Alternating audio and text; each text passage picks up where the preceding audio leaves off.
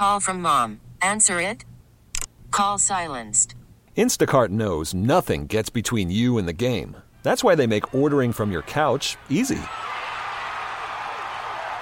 Stock up today and get all your groceries for the week delivered in as fast as 30 minutes without missing a minute of the game. You have 47 new voicemails. Download the app to get free delivery on your first three orders while supplies last. Minimum $10 per order. Additional terms apply. T-Mobile has invested billions to light up America's largest 5G network from big cities to small towns, including right here in yours. And great coverage is just the beginning. Right now, families and small businesses can save up to 20% versus AT&T and Verizon when they switch. Visit your local T-Mobile store today.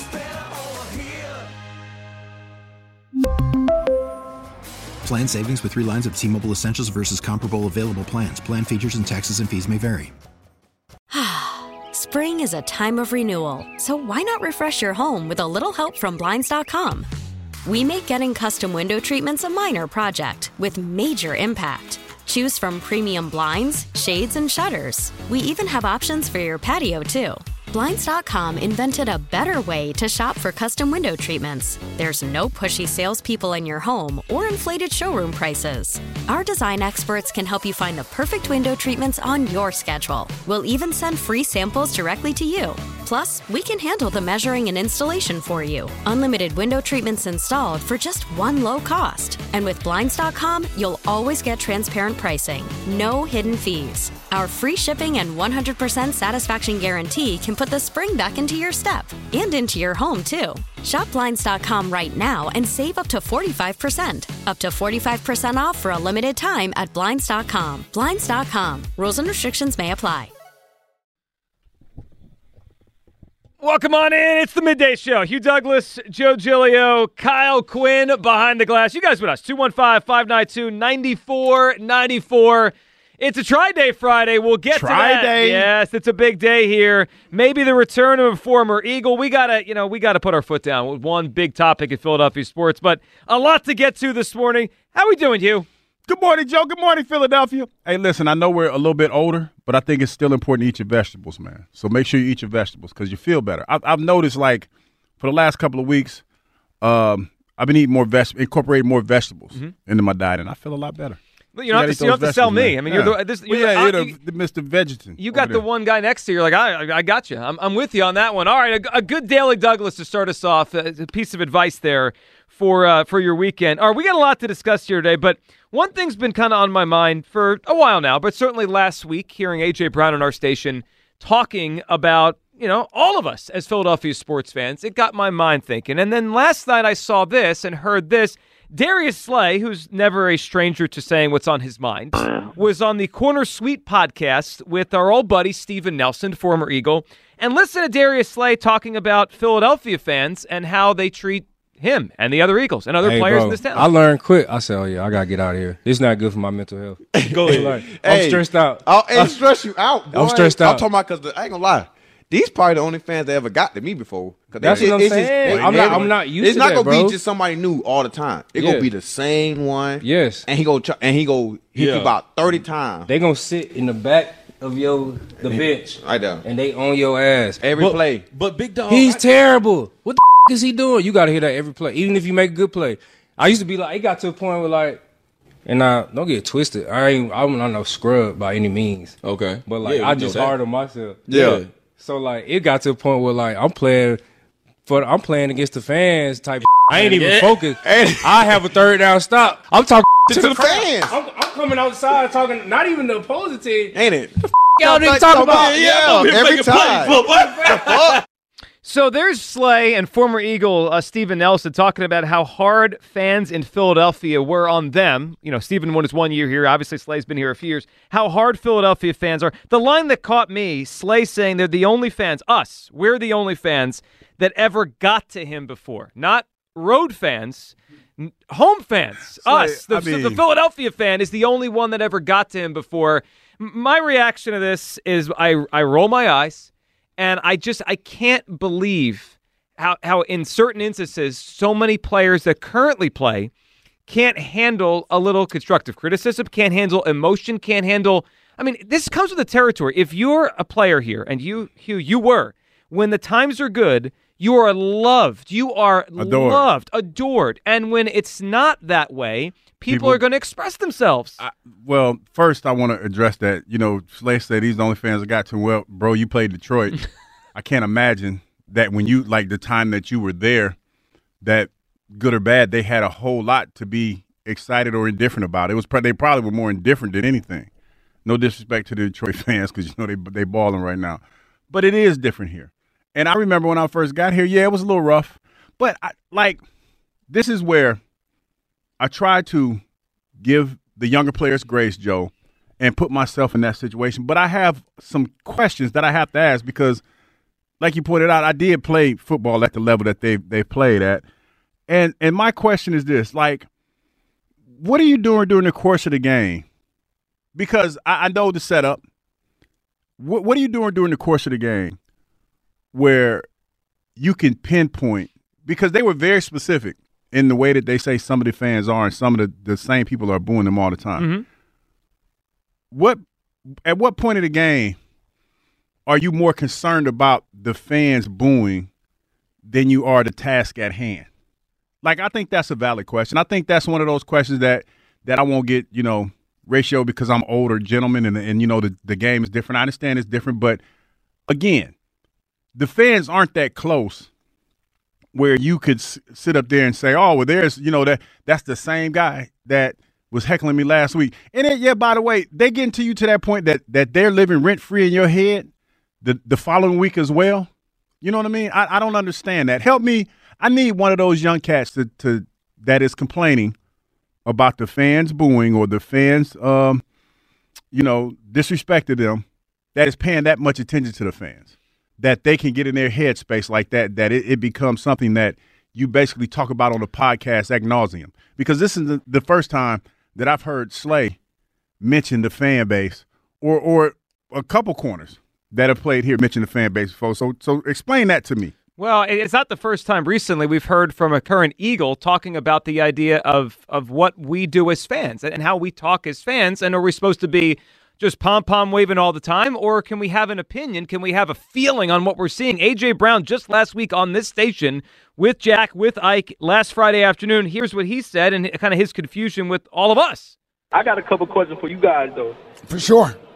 What's the deal? What's the, what's the deal? Like you guys supposed to be supporting Philly, but you know it don't turn out turn out it don't turn out to be that. You know what I'm saying? Like why why make up so many rumors? You know what I'm saying? Like because most of the rumors don't don't even be real rumors. These these are rumors that you guys are making up and everybody run with. Like so, what's the deal? Like So a couple things on that. One, I think he has he had a misunderstanding of rumors compared to just conversation and things that are just being talked about among fans. But the thing he said about riding for, here's what I, I feel. Listening to AJ last week, listening to Darius with uh, with Steven Nelson that podcast, I feel like some athletes think we are too hard on them. Us, and I don't. I'm not talking about WIP. I mean as fans, all of us, the entire fan base, and it's thousands and millions of people that live in this area and, and even people that listen to us and call us from outside the area that love Philadelphia sports. I get the sense that right now, the current athlete, not all of them, but some of them, think we're too hard on them as fans. And I don't think we are. In fact, Hugh, you, you obviously have an interesting perspective on this because you were a player, you know, 25 or so years ago. Then you joined WIP after that, and you got to be part of it with Angelo, right? And it's transitioned since then. There's, there's different people here, and it's it, that thing has turned over a little bit. There's still some obviously great people that are around with Angelo, but my feeling is fans today are not as hard as they used to be on athletes. I, I think there's more of a we love you, we want you to be here forever. You're There's a our little guy. bit of that. I don't uh, like the the Philadelphia fan of 30 years ago. I think has evolved. I don't think we are that hard on these athletes. Now they might feel that. I don't believe that. Hugh, do you think we're too hard on these guys? I, I don't think that. I, I, this is what I think, Joe. I think that a lot of times, you know, word of mouth is still king. Like even though we have social media and we have so many different venues where we could actually go and read for ourselves what's actually being said or what's what's going on or whatever, word of mouth is still king. And a lot of times, I blame fans for this for being ignorant. And, and what I mean by that is, w- a lot of times, fans don't take the time to get information themselves. they leave it upon somebody else to give them the information. They take it from there. And a lot of times, you know, when somebody tells a story, they tend to leave some key details out. Yeah, all the time. Say, for instance, like like just for example, this whole rumor that AJ is talking about about being traded. Now, I'm not picking on anybody that's in the business that we do, but as as an analyst, we have to do a better job of presenting stuff when we say to players. But a lot of time we don't do that because we want the sizzle. You know, and when when when Kay Adams presented the story, it was speculation, but she presented it like it was truth. So, as a player, you hear that and you automatically assume that that's it's true because it's coming from her because she's a trusted source in the media. It's like the game of telephone. Like Yes. you say one thing and then it changes a little bit, and then all of a sudden it becomes like, wait, what? What was yes, said? Yeah. and and that's what happens. And and and again, I'm not picking on her because I think she does a great job. But the way she presented it, it then becomes truth, and then the next person sees that, and then it becomes, oh well, they're trying to trade him up out of here. No, you need to get back to the root root source of what happened, and we don't do that. And that's how these things get blown out of proportion, and that's why you see fans all the time talking about, well, you know, they're they're they're trying to run people out of town, or anything like that, because you're getting secondhand information. You're not getting it from the source, so you're not trying to take time out to understand what was actually said. You're just taking a story and running with it instead of saying, you know, wait a minute. Let me find out what's going on for myself. We don't do that. No. That- that's the problem nowadays, especially with social media. It, well, we it- don't do that. It's definitely changed things, and it's almost like an echo chamber. People hear what they want to hear over and over again. I I think this is very simple, and unfortunately, athletes today, and I'm not, and not everyone, not all of them, but sir, it feels to me like a lot of them make this harder than it has to be. If you play well, if you are winning, this town will love you as much as any any sports town in this country. You will be beloved here forever. If you do it the right way, if you play the right way, if you play well, if you win, there is a reason why Brandon Graham is beloved. Brandon Graham's not going to the Pro Football Hall of Fame. Mm-mm. He's not. But he's going to be in. The, he's going to be in the Pro Football Hall of Fame with people's hearts Yes. here in Philadelphia. He's loved because you know what? He has played his butt off for over a decade. He's played well. He's and he helped has the one team of the win. most signature. Uh, I saw the other night where he there was a video posted of somebody painted a picture of the Super Bowl sack that he had against Tom Brady, Mm-hmm. and he will ever, forever be immortalized in the pantheon of great Eagles players for that play alone. And you know what I love about Brandon Graham? Early on in his career, he may have felt we were too hard. I remember, he blocked everyone because he, you know, he early on he had He was considered a bust. He was considered a bust, and and people had their opinions about him. Did he hold a grudge? And I don't know podcasts weren't as big of a deal then, but I didn't hear Brandon Graham talking every five seconds about how hard it is to play. He put he he put his chin strap on and he got better and better and he endeared himself to everyone here and now he's beloved. This isn't that hard. If you play well and you win, you are loved. Yeah. If you stink or you- you're not playing well, people are going to criticize you. I I, I don't think we're too hard on the athletes. I, I really don't. And I'm not speaking just for myself. I'm speaking for it's my it's my the way I view everyone here. I don't think and we talk to fans Hugh every single day. I mean, once in a while you get someone who really is No, hard get- on a get- person. Some fans, some fans are idiots, but as a whole, fans, I don't think that. some fans take it too far. Some fans feel too comfortable saying some of the stuff that they say, knowing that you know you can't put hands on them. And I think you know that that's one of the reasons why they tend to say some of the stuff that they do.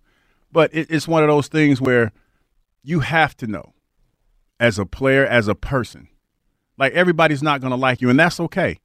And as long as you know you're doing your job and you're comfortable in your skin, you're not going to change everybody, man. And, and that's one of the things that I, I've learned from being on Twitter. I can sit there and try to explain myself to each and every individual that in, comes in contact with me. It's not going to work because everybody's not going to see it the way that I see it, and that's fine. And if you're comfortable with that, then you need to just keep it moving. And I think a lot of times, I, I just find it fascinating how, for certain individuals that that play football at this level, are complaining about uh, criticisms of people that don't know you and you're trying to win them over. Like they don't know you. You I, I look at Twitter like this. When I when I go in with somebody on Twitter or if I say something, at the end of that conversation, you know what I do, Joe? I go play video games. I might go work out. You move on. I move on. And you should too. Because when you compartmentalize this and, and, and worry about it the way that you're worrying about it, it just makes you look bad. It makes you look petty. Because you're not like you're never gonna win everybody over. Like when you sit on the sit on your podcast or sit on somebody else's podcast and talk about how well you played and things of that nature. Guess what? That might tend to rub some folks the wrong way. Mhm. You know what I mean? You you are defending yourself, but it might some people might look at that and be like, you know what? You're not being a team player. So maybe you shouldn't do that. Maybe you shouldn't do certain things that sets yourself up for criticism. And maybe look yourself in the mirror. I mean, I don't think that booze around here at this point in 2024 just come down for no reason. There's a reason, and I'll give you two. I'll give you two lines here, Hugh. Number one, with great power comes great responsibility. Okay, like if you're paid a lot, if you're expect a lot is expected of you, well, then that's part of the way this works because you you've earned that, right? You're a good player. And the other line is they don't boo nobodies. That was an old Reggie Jackson one. If you're getting booed, it means everyone thinks you're better than that. It, I almost think it's a compliment. Bad players don't get booed No. because no one expects anything. We're, you know, and we may- boo the whole idea of this thing, but like if you're a player and and folks are frustrated, it's because we think you're good. And what the other one they say? If you ain't got haters, you ain't popping. There we go. We got three three big lines You know here. what I mean? If you ain't got haters, you ain't popping. Yeah, I, I it feels to me like some athletes in this city believe we're hard on them. Too hard on them. I I don't think so. 215-592-9494. Is Philadelphia too hard on its athletes? That felt like a thing of yesteryear, uh, of 25, 30, 40 years ago, where I thought, you know, this town was hard. I think it's changed over the years. Kyle, what do you feel on this? Are we too hard on our athletes as a fan base? Of course not.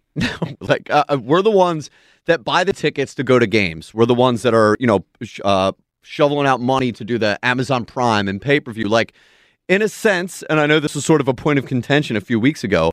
Like the fans are the reason that these players are making the amount of money that they are, like the amount, uh, or as popular as they are. Like the fans are the lifeblood of the entire thing. So no, like we have the right to react to what we see, and, and I agree with you wholeheartedly that like. You know, they're not reacting like this when, you know, say last year when the Eagles are just blowing the doors off of everybody. All we were talking about was how great they are, how great of a wide receiver AJ Brown is. We were making comparisons for uh, to him and T.O. not in that way, but in the way of is he the best receiver to ever wear an Eagles uniform? That ne- that stuff never comes up, right? It's only when oh you're oh you're, you're booing or you're they're ten and one. Why are you booing? Well, guess what? I, I think we all found out why we were booing when they were a ten and one football team based on how the season ended. So.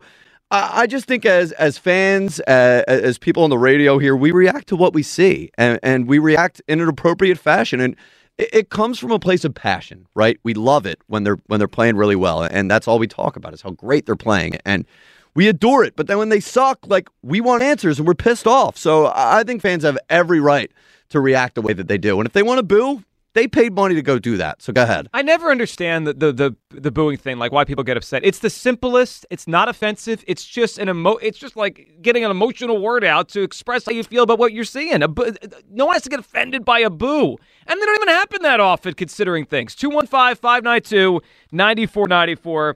Are we too hard as a fan base, as a city, on our athletes? It, uh, obviously, some of these guys think we are. Jay's in West Philly. What's up, Jay? Yeah, we, definitely are. And I don't agree with what Kyle said. The athletes are the reason they that famous and popular. They the ones that put in the work. Well, They but but if there wasn't, if but. Jay, but Jay, hold on, Jay. If there wasn't interest, if there wasn't as much interest in what they do, they could be playing on a playground somewhere and be just as Everybody talented. interested in sports. If you was a scientist, you'd be interested in the stars and all that because we interested in sports. But No, but Jay, but Jay, it, hold on. they put in the work. Jay, the Jay, uh, hold on. Let's just go off your analogy. 120 million people watch the Super Bowl. There's not gonna you're not gonna find Yeah, 120 because million there's an people interest. watching science, Jay. It's the most popular thing in the Yo. country. So that Science. No, Jay. Yeah, Jay, this is a horrible. Jay, hold on. Jay, they, Jay, they are paid based on the revenue that the NFL makes. The NFL makes revenue because of you and me and Kyle and Hugh and everyone that watches it. That's why they're paid so much because the league makes so much. Did the salary cap go up because of fan interest, or did it go up because these players are, are putting the work come on. Fan interest. Because the players out there, No. they playing. Fan interest. They the ones that generate the money. No, they generate the money because we watch. People are watching the game. You ain't. You don't have to watch it. If, But people Jay, if we Oh stop my watching, God. they don't get paid think- I think- anymore. Don't think- you? Oh, my gosh, it's awful. I think Jay Yo, yo. argued just to argue right now. Giglio, if they ain't put in the work, let me ask what happened after that uh Carl Frazier struck, All right, Jay. struck you out. t- Did let's you- take, Jay, let's take a timeout. I'm going to ask you a question. We got to take a timeout. Jay, if you if we if I found the best chef in the world, okay, and and you said uh, we all agree he's the best chef in the world, and nobody goes to his restaurant, does he get paid anymore? when the restaurant closes? No, he gonna go to another restaurant. He's not going to get paid from the restaurant anymore. That's the point. If He we gonna do, go to another restaurant and get paid for Jay, his Jay, challenge that Jay he put getting in. under your yeah, skin. there. because Jay, Jay, you know you- you're all right, uh. I'm, I'm done. Jay, do you think we're too hard on the athletes? Yeah, because we pick and choose. We just mad because they got platforms now. Now they get to talk back, so we get upset. I'm not mad. I just think what they're saying is Yes, ridiculous. You mad. No, I'm Why mad at you, say Jay. that? Why No, no, talk about the board? Jay being a ain't got a nudge today. now. Now you mad. No, I'm mad because I'm, I'm actually I'm not mad. I I'm Yeah, you mad. no. Well, I'm annoyed at you, Jay. Although I like you as a caller, I'm not mad. I'm not mad at Darius Slay. I'm just You annoyed at me for saying the truth. one because your your argument makes no sense. It do make sense because it's the truth. No, it's not Jay. Again, it's Jay not. 'Cause Jay you being a agree nudge. Jay, the reality is this: these guys are too soft. That's the problem. Too soft. Yeah. Too soft. You the one yelling about RB. you the one yelling about. Because you're just spewing I had, nonsense, I had a friend. Jay. I had a friend like Jay, man. I got a friend like Jay. He just want to pick. He just like to poke the bear, man. Jay know what you're talking. No, it ain't even that. It ain't even that. You know. How are we too hard on them, Jay? That's that's what I'm wondering. How? Look, so you sit there and pick and choose. You sit there. You would have won Trader Joe. Then you want to trade uh um Trea Turner? Yeah, you're darn right I did, Jay. What Trader is that? Joe. Now, So- now what you gonna do? Now you gonna root for? I, I'm waiting for you to ask him that question or tell him that when you get down. I can't wait to tell him. You- Like, why No, wouldn't you, I you tell gonna, him? You gonna You gonna phrase tell it all Joe? nice and everything. There You gonna was tell some him? people. You gonna tell him you want the trade? Yes. I believe you. I believe you will. I believe Jay, you. if he if he's av- Jay, if he's available when we're down there, and we got to talk to him last year. Oh, now Are you gonna say you're sorry? think Trea Oh, hold on, hold on. available? Well, I don't, Jay. I don't make the rules. They they ha- they have to come up and talk to us. If he comes on the show, which I'd love to have him on the show, we will talk about his season last year. I will ask him how he handled the criticism, and I will say, No, like, you tell him you was the one that did it. I, How hold did on, you you didn't let me criticism? finish. Jay, can you quiet down for a second? I will say to him, hey, how how did it feel with the criticism, including people like me who wanted you traded in June? I would, I'll tell No, him. you put your name out there first. Don't include what other people say. I was the Oh one that my wanted God, to trade. Jay! Holy We moly! we started early today, ain't we? We I haven't had enough today. coffee for this to start the Jay. Jay, you still no you still haven't told me how we're too hard on them. Well, how? I just said because you go, you went in like the guy just went to a new city, new team, and all that, and that two weeks in you want to trade him. No, it was first of all, it was two months in, Jay, and that's the that's a different story. All right, 215-592-9494. I'm not, we're not talking about me. Uh, th- this is about the whole fan base of Philadelphia. You all right? That's fine. If you think I'm too hard on athletes, that yeah, you could believe that. That's your prerogative. I I can't change the way you feel about me. Whatever. You think I'm too hard on these guys? That's fine. But I don't think the city is. Listen, Darius Slay on the Corner Suite podcast is not talking about Joe Giglio. He's talking about the fans. You talking about the fans as a whole. And I could promise you, I've never gone to a game and heckled the players. Like I, I don't, I don't even, I, I haven't ever. I'm not sitting there two rows behind the Eagles bench heckling them. So they're not literally they're not talking about me. They're talking about everyone. It- they think we're hard on them. And I think I think that to be honest, there's only a small percentage of people that actually go to the game. Like you're going to get some people that boo because I've been in the I've been in the box where people have booed, but what they're talking about, calling people out their name and all that stuff, that's a small percentage I, of course. of guys. You know, because there's some cats. Now let, let's not get it twisted. There are people that go to the game, and it's their they, it's their uh, like a badge of honor to go out there and act the whole donkey. We've seen them. You know, we we've seen the folks that go to the game just so they could tell stories about them doing something that they shouldn't be doing at a, at a football game or a baseball game or whatever. So there's that small percentage, but to sit there and say like the the group as a whole, like even when I got to Philadelphia, we weren't that great. Like there were times where I would go out and people would would make you know snide comments about shouldn't you be somewhere practicing because you guys suck and things of that nature. It's kind of funny. But it's one of those things where, like, this is where you could handle it. You could get in your feelings and be all defensive, or you could be like, "Yeah, you know, you're probably right." And a lot of times, I did handle it like that. And you turn, you might turn somebody that might look at you and, and and look at you like, you know, you guys are garbage, and they might become a fan just because of that one interaction. It all depends on how you handle it or, or how you choose to compartmentalize it. And I think that these players going on podcasts and things of that nature, complaining about it, I don't I don't think that's a good look. I really don't. I don't either. It, it's pretty clear to me they think we're hard on them. Not everyone, but some athletes here think we're too hard on them. I, I don't agree. I, I don't think this fan base, this city is too hard on its athletes. Agree, disagree. 215 592 9494. A lot to do. Jolly's going to step into the ring against me later on. That was just a little warm up, a little undercard there against Jay. Want to go? Let's go. Yeah, Let's go. Jolly took exception to my Kelce take yesterday. We'll get to that. Phillies in the mix as well as we got to discuss this leadoff hitter thing that every year, every year is the thing. And when we come back, it's try day. We'll tell you what we're looking for to try next. That's next on the Midday Show, Sports Radio 94 WIP.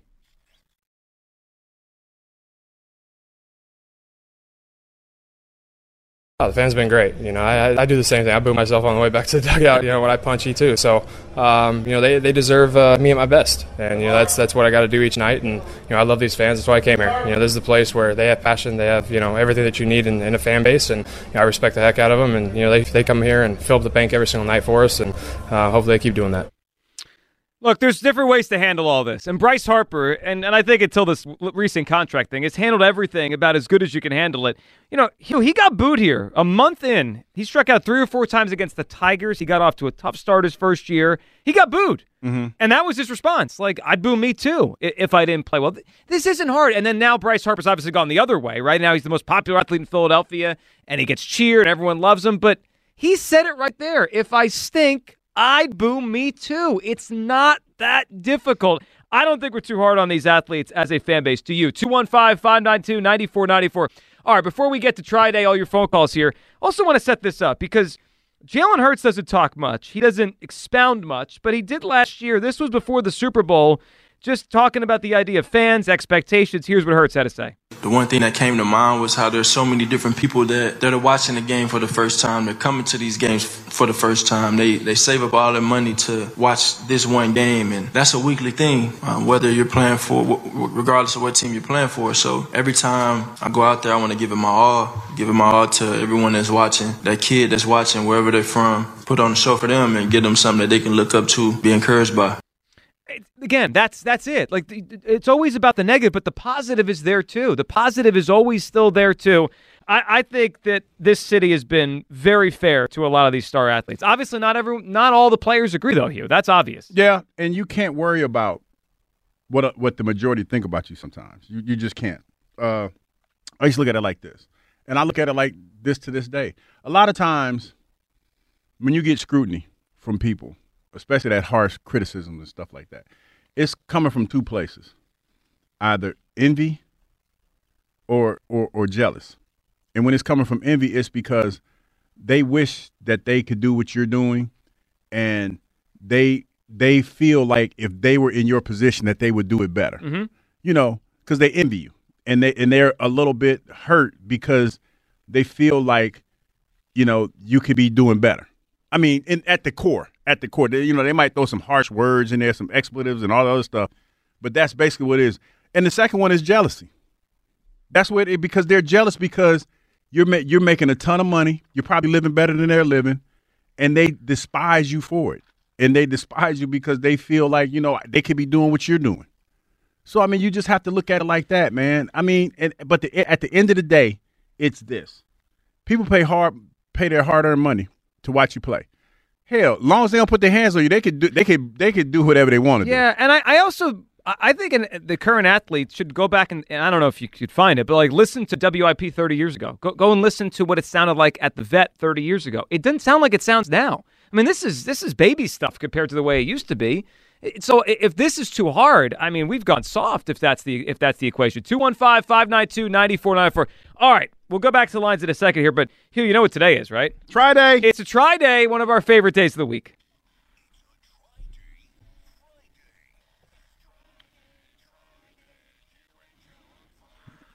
that is like that try day song. You know, I had that stuck in my head on the ride in today. it's try. It's try. Didn't even hear it. I just thought oh, it's try day. It, it is try day today. All right, so here's what we're looking to try this weekend: a movie. Let's do movies today on try day. So we're looking for a movie that you think Hugh or I or both of us, haven't seen yet. So if you give us like a really super popular movie, we've probably seen it. I Maybe think not. people gonna for me they're gonna get this one right off the bat. Yeah? It's the, yeah, I think I think I'm easy, I think I'm an easy read well, when it comes to there's millions of good answers. Not just Yeah. we're not just looking for one answer. It's whatever your recommendation was. Try day 215-592-9490 what movie should Hugh and I watch this weekend? All right, Chris in Middletown is up on WIP. What's up, Chris?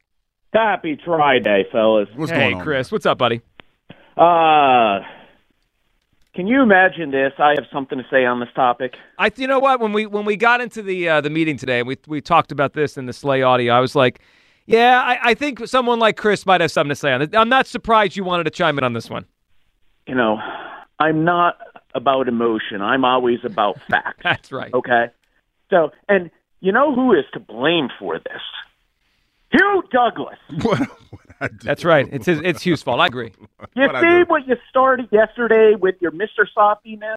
What I do? What you mean by I was waffling a little bit? I'm a, I waffle every now and then. That that Here you do. You I I move my like I was told when we made our core values that they don't have to be fluid.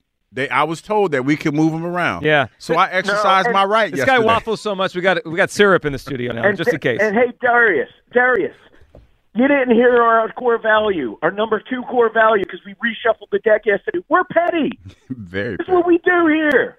All right, let, let me get into this, guys. You know, this Darius thing is just, I'm so tired of these soft players. Here's what I want Howie to do. We got the combine going on, we got interviews going on. His first question should say, Are you emotionally soft? Because if they are, don't draft them here. Joe, you hit the best example of this. BG. Dude, we tore that man apart. He was the worst. He's a boss. We should have drafted Earl Thomas. Blah blah blah blah. We love that man. He he will be forever beloved in the city, except with Mad Mike, because Mad Mike likes trash BG. But dude, we love BG. So these soft, whiny players like Darius need to pack it up, let him drop, grow up, become a man. Stop being a child. Stop take your binky out of your mouth. Stop being so sensitive. All right. So you know what, Darius? I got a message for you, Darius. I hope you're listening.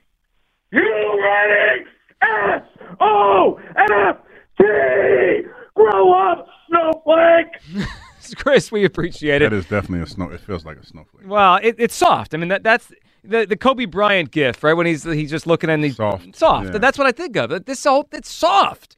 I and again, if I felt that people here were way too hard on, on athletes, I would say it. And and I've I've thought maybe certain ones at times people have been hard on, but in general, I don't think that's what we have here. I think we just have passion. Passion comes in both ways, right? And Kyle mentioned this a little while ago, Hugh. If you're passionate, you're going to get all the cheers. Again, I'll, I'll use Jalen Hurts for example, Mhm. right? Just because he's the he's probably the guy we talk about the most as the quarterback of the Eagles. Early in his career, there was skepticism, there was doubt, big time. Yeah, I, I would say maybe half of the fan base wanted to get a different quarterback, right? Russell Wilson or you know whoever that offseason. Half said no, let's give this kid a shot, and then he played great. And I'd say what 80 to 90 percent of people said this kid's amazing, MVP caliber, pay him, all that stuff. And now this year he didn't play as well, and it's maybe it's more back to like 60-40, love him versus frustrated. But that's just about It's his the, play. it's the ebb and flow of Yeah. sports. It's the ebb and flow of sports, man. It's the ebb and flow of sports, and, and as an athlete, you were- I was always taught that that's what you sign up for. Everybody's not going to like you all the time. It's just like being in a relationship. You know, one day you love your, your significant other to death. The next day they get on your nerves, but you're still in it for the long haul. And that's how you have to look at it in sports. The more you complain about it, the more people look at you and, you know, they're wondering, like, why are you complaining, dude? Like, because for a lot of people, especially fans, when you hear athletes complaining about being booed and all this other stuff, the the go to for fans as well, it's either one or two things. You make a ton of money or we pay your salary. I mean, which both are fair. Yeah. I mean, they're, they're fair. I mean, whether you like it or not, it's fair because you have the ability at the end of the day to do a lot of things that other people don't. And that's because you've played the sport at the high, absolute highest level. It comes with the territory, man. Like, more money, more problems. I remember when I was playing, that song was big. And we used to say that all the time, more money, more problems. And and that's the truth. That's that's it for anybody. that is in the position that you're in, and and it blows my mind when people say, "Well, it's different here than it is somewhere else." Like when when Slay said, "Uh, I don't, they, these are the first fan base that got to me," because I'm. Let me just go out on a limb here because I never played in Detroit, but you played in an area in Detroit where they weren't they weren't going to the playoffs. They'd be lucky to win like five or six games a year. They were mostly bad. Yeah, so the expectations weren't that high. I'm I'm a little bit familiar with that because like there was a lot of diehard Jet fans in New York, but for the most part, we were second class citizens to the New York Giants at that point, and and the Yankees, and the Mets, and the Knicks at that point. So it was not a whole lot of hoopla around for the New York Jets at that time. So when I come when I come to Philadelphia, even though it was a I came to a losing franchise at that point, there was still a lot of passionate people and there was a lot of people at the game, so it was different Mm-hmm. because people care about it. So that's probably where you know it got to you a little bit more. But even with that being said, I can't remember a time, and I know we got probably got booed a lot, especially that first year I was here because we only won three games. I can't remember a time where I can remember being booed viciously like he's talking about that I remembered because I was too locked into the game or whatever else it was I had going on. You didn't let it impact you. No, I didn't. I didn't. But I I I, I give him the grace because it's different now. When these guys, these these guys nowadays, Joe, they will go out there in the course of a game, and we've seen it.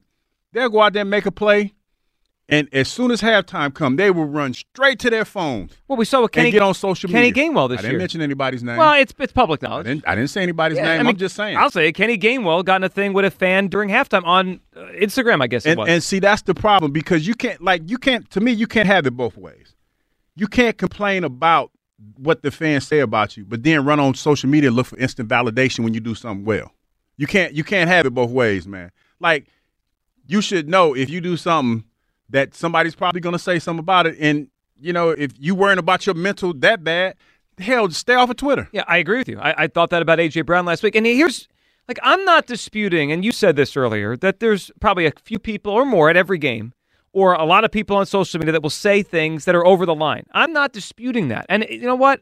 I'm sure if they see it, they're human. It would bother them. But to paint the whole fan base like that is just silly. That's not the truth. In fact, I, I think the athletes here are beloved more than almost anywhere else, or right on the par with the, the, the best cities in the whole country in terms of love. Pro- probably more here than anywhere else when it's good. So it comes with the territory. 215 592 9494. Let's go back to the phones here after Real, you make real quick, point. I was about to say, do you remember a few years ago? Uh, it was the Eagles playing the Bears in the uh, playoffs in Cody Parkey. Yeah, they double doink. Yeah. Do you know like the worst thing Cody Parkey probably could have did for himself was go on social media? Because you already know what that's going to be. And that he was a bear at that point. yeah, like it, that- that was the worst thing that he. Probably, but that, that's the point. If you know it's going to be bad, why are you going looking for? Why are you going looking for smoke? Because you know it's coming. Right, and it's all it's all predicated on performance. He Yeah. makes the kick, he's a hero. He double doinks it, yeah, and that's that's kind of the end there. Let's go to Patrick at Tabernacle. Hey, Patrick.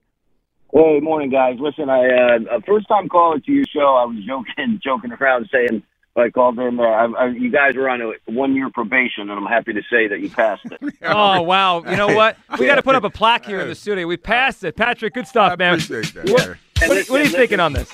well, real quick too, Hugh Douglas, man. Like I, I shed tears, man. My heart broke, and, and much respect and love for your loss to you and your family. Appreciate you, brother. uh, with it. your son. Yeah. So listen, what I think about listen, man, we're we're super passionate, you know, and and when I travel, not that I travel a lot, but when I travel across, you know, you know where I do and stuff, if you have any kind of Philly gear on, Eagles, like everyone else, like you get immediate reaction. Oh, you're an Eagles fan, you know what I mean, or something like that, and it's almost like you know what we we're we're just we just love them so much, man. We love our teams, man. We are just so passionate and like other other cities and and fan bases like when the game's over the game's over that's it. And like it's pretty far from what happens around here you know? And and like as far as you know we just and and you like if you think about the personalities like, like you ike and jon ritchie you guys epitomize what it means to be an eagle and what it means to be an athlete in this city. You know what i mean? And like i expect every you know like we have ex you know we, we we hold these people accountable we need you to play hard we need you to play you know to care and and, and show you know show effort and and when they do, we give them praise, and when they don't, we will definitely let you know. But you know what, Patrick? To be fair to these guys, I don't. I probably would be a snowflake to a certain extent. I would definitely clap back on Twitter.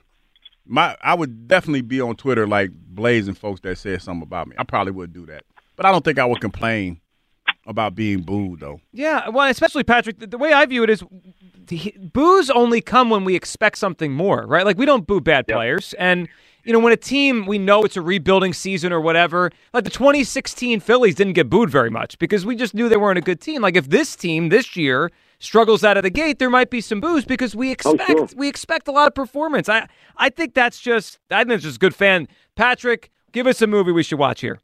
Listen, man, really good movie. Just saw it not too long ago. Jules, J U L E S, on Netflix or one of them services with uh, Ben Kingsley about an alien who lands in this dude's backyard. Man, it's a short movie. I give it two big thumbs up. Ah, I like the idea. Jules, Patrick, man, we appreciate the call back. We passed Patrick's probation period. We're in. He's we're calling for him now. Um, I like what he said there at the end. The one of those streaming services. When someone says to me to watch something now, I don't even know where to find it because there's a million streaming services. Now I just Google it and like it will tell you in the top of Google where you can find the movie. Mhm. Otherwise, it's like I don't know. There's a million of them. Where where do you start to find this thing? So Well, Jules, if you have like a, a Fire Stick, if you go to the uh, search movie, it'll it'll tell give you? It'll give you a list of where it potentially could be. Oh, I like that. Yeah, it give you a list. Because my kids always ask for like this, what they want to watch, and they heard about it, right? Then I'm like, I don't know. Then I'm going on Disney, I'm going on Netflix. I'm trying to find where this movie is. Let's go to OG, who's up next on WI. What's up, OG? What's up, fellas? How we doing today? What's up, buddy? Listen, I, I I got a thing on this here Slay thing, and I think there's two things here that Slay is doing. Number one, Slay is has told his guy, his buddies, you know, Steven Nelson and them guys, if you want this this your podcast to be popping, say something bad about the Philadelphia Philadelphia fans and this and that. That this thing is creating a whole, and then it's also a, a slap because it's allowing other cities' fan base that don't like our fan base to hear that and be like, listen to what their own player is saying about it. You know what I'm saying? So it, it makes us look really bad. So that's what really Slay really want because Slay's been at it this year with some fans on Twitter and everything, and it started with uh, Seth Joyner when Seth checked him. You know what I'm saying? And Slay's just been off the chain ever since then. So I think uh, are the players uh, too? Yes, I do think that they're too soft. But twofold, I think that the fan base is also held should be held accountable too. Because even you just said if you play good, you know what I mean. But in reality, there's no player that's going to play good all the time. You know what I'm saying? So you gotta, as a fan base, we gotta leave these guys some type of room to have some bad games. And that, because as soon as a player have a bad game, it's like, oh, he's trash and he's this and that. But to Slay, I know when Slay's game changed, it was in the Minnesota game a year ago when he came up and hit Dalvin Cook out of the backfield, and he got a stinger in his in his arm or his shoulder because he left the game for a couple of plays and came back in. Slay has never ever been the same since then. I've never seen Slay make another tackle, a hard tackle since then. Every now when Slay's this definition of tackling is holding Justin Jefferson up into the into the uh, ref blows the whistle or pushing you out of bounds and and that's a problem because really it goes through the locker room to your young corners. And now the young corners think because the captain of the Eagles uh, defense or ba- D-back is out there playing soft, well, we can actually go out there and do the same. And it had an effect on our season this year. You know what I'm saying? And and and I'm just being real. You know, um, I think that as a, as a I think that as a fan, as a player, you can think what you want to think. You know what I'm saying? But you like you getting paid to do what you're doing. Just like uh, you said, there's players. I mean, uh, fans that's envious of you and jealous of you, and you getting paid. So that's pretty much you got to take that. You know what I'm saying? Now, I'm not saying don't clap back, but the fans also got to be uh, not sen- oversensitive when a player claps, claps back. That now you you downgrading the player because he clapped back.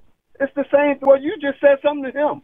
So it's like, I mean, this stuff is real crazy. I, I don't even give it, you know. Yes, I do. I I, I- I get it. You know what I mean? It's, it is what it is. It's it's life. That's what it is. Yeah, it is. I just I don't think it's overly hard. I think it's I I think it just it makes sense. If you play well, you're you're going to get praised. And I understand your point. Once in a while, they're all going to have tough games. OG, give us a movie we should watch this weekend. Uh, dead president. Dead president. Dead president. All right, OG man, we appreciate. it. Have a good week. A dead president from uh, OG Wade there, and I get his point. Uh, Every player's going to have a bad game, but I think there's a grace period. I, I- I don't think every time a player just plays one poor game, we you know, everyone turns on that player. I, I don't think that's the way it is. And just specifically for the Eagles, you know, after the first or second tough game around here, I, I don't think most people were throwing the towel in. It, when it became six out of seven and they collapsed to end the season, that's when it was like, whoa, it's open season on what just happened here. Jeff's in Wilmington. What's up, Jeff? What's up, guys? Jeff, what are you What's going feeling? on, man? All right, so the entertainment business and sports is included in this is the only um, it's the only job where people actually react to what you're doing either in real time or right after they see it. I Like most of us, even you guys, I mean, we react to what you guys say. So there's going to be criticism, and you have to, you if you go into that business, you should know that you're going to get criticized. And you know, the rest of us, like I drive a truck, dude. I don't have a whole lot of people criticizing me. Now, the only people I have to worry about are the police if I do something wrong. But in general, going into the entertainment business, you know you're going to get criticized. So you should just kind of take it. And I think OG had a good point where he might be just doing something like this because he's got to generate um, buzz for his podcast or whatever the heck he's doing. Yeah, and I hear that a lot, Jeff. And there might be something to that. Like, uh, you know, Colin Cowherd gets accused of that, right? If he if he talks about Yeah. the Eagles, he gets you know he gets a lot of pushback or whatever, and it generate. And I, that, but part of that is because those people, right, whether it be a national radio host or a football player doing a podcast, they know how passionate we are here. So yeah, it'll create a buzz. But like you're right, it goes with it. It goes with the territory of there's great things that can happen if you play here and succeed here, and that's part of it. But then if you struggle, yeah, there'll be criticism. And two other points. If you don't want that heat, go play in uh, Jacksonville or go play in Charlotte or go play in Nashville where they don't give a crap. They don't care whether you win or lose. They don't have the passion we have. And my third point is when OG said that the fans got to um, own up to it or do what, whatever he said in that second part of his thing. Dude, this whole radio station is built around our fandom for the Philadelphia Eagles. Yes. We Yes. can't bring it much harder than we already do. We own it. We own up to it. This is what we are. And when you come here, you got to know that, and you got to either you got to have the I don't give a bleep about you um, attitude. Just Totally. and Jeff, and do it. You're right. And this radio station, it's not about me. It's not about Hugh. It's not about our host. Right. It's about you guys. I mean, it's about all of us together. I mean, it's just it's the voice of the fans 24 hours a day. Jeff, give us a movie we should watch. It's an older one, and I don't know if you guys have seen it. I doubt it. Maybe you have. I don't know. Fletch, a Chevy Chase movie from the early '80s. I remember Fletch. Yeah, I you So, know yeah. I haven't watched it in a long time. It might be a retry. Fletch It's- is a it's funny really movie. dry and really Yeah, good. It It's is. fun. Jeff, uh, great call. Have a great weekend there. 215 592 9494. Hit your phone calls coming up next.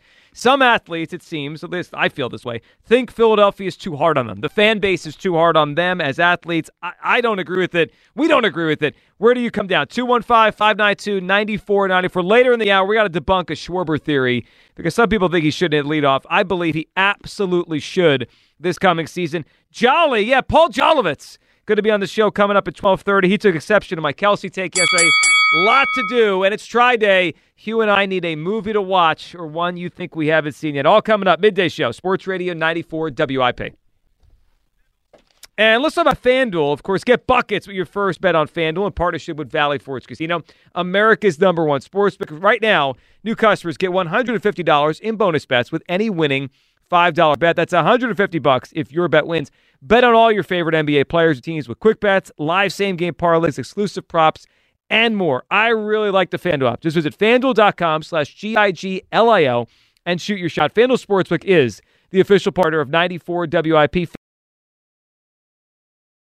Take. Garbage. Yeah, that's what he thought. So Jolly joins us at 1230 today. Of course, it is a try day. Hugh and I looking for a movie to watch this week. It's some good ones so far, including uh, an oldie but a goodie. Fletch was just uh, suggested to us. I haven't seen Fletch in quite some time. Yeah, and it doesn't always have to be like old movies. It could be like current movies. Sure. Or movies that are still in the, in the movie theater.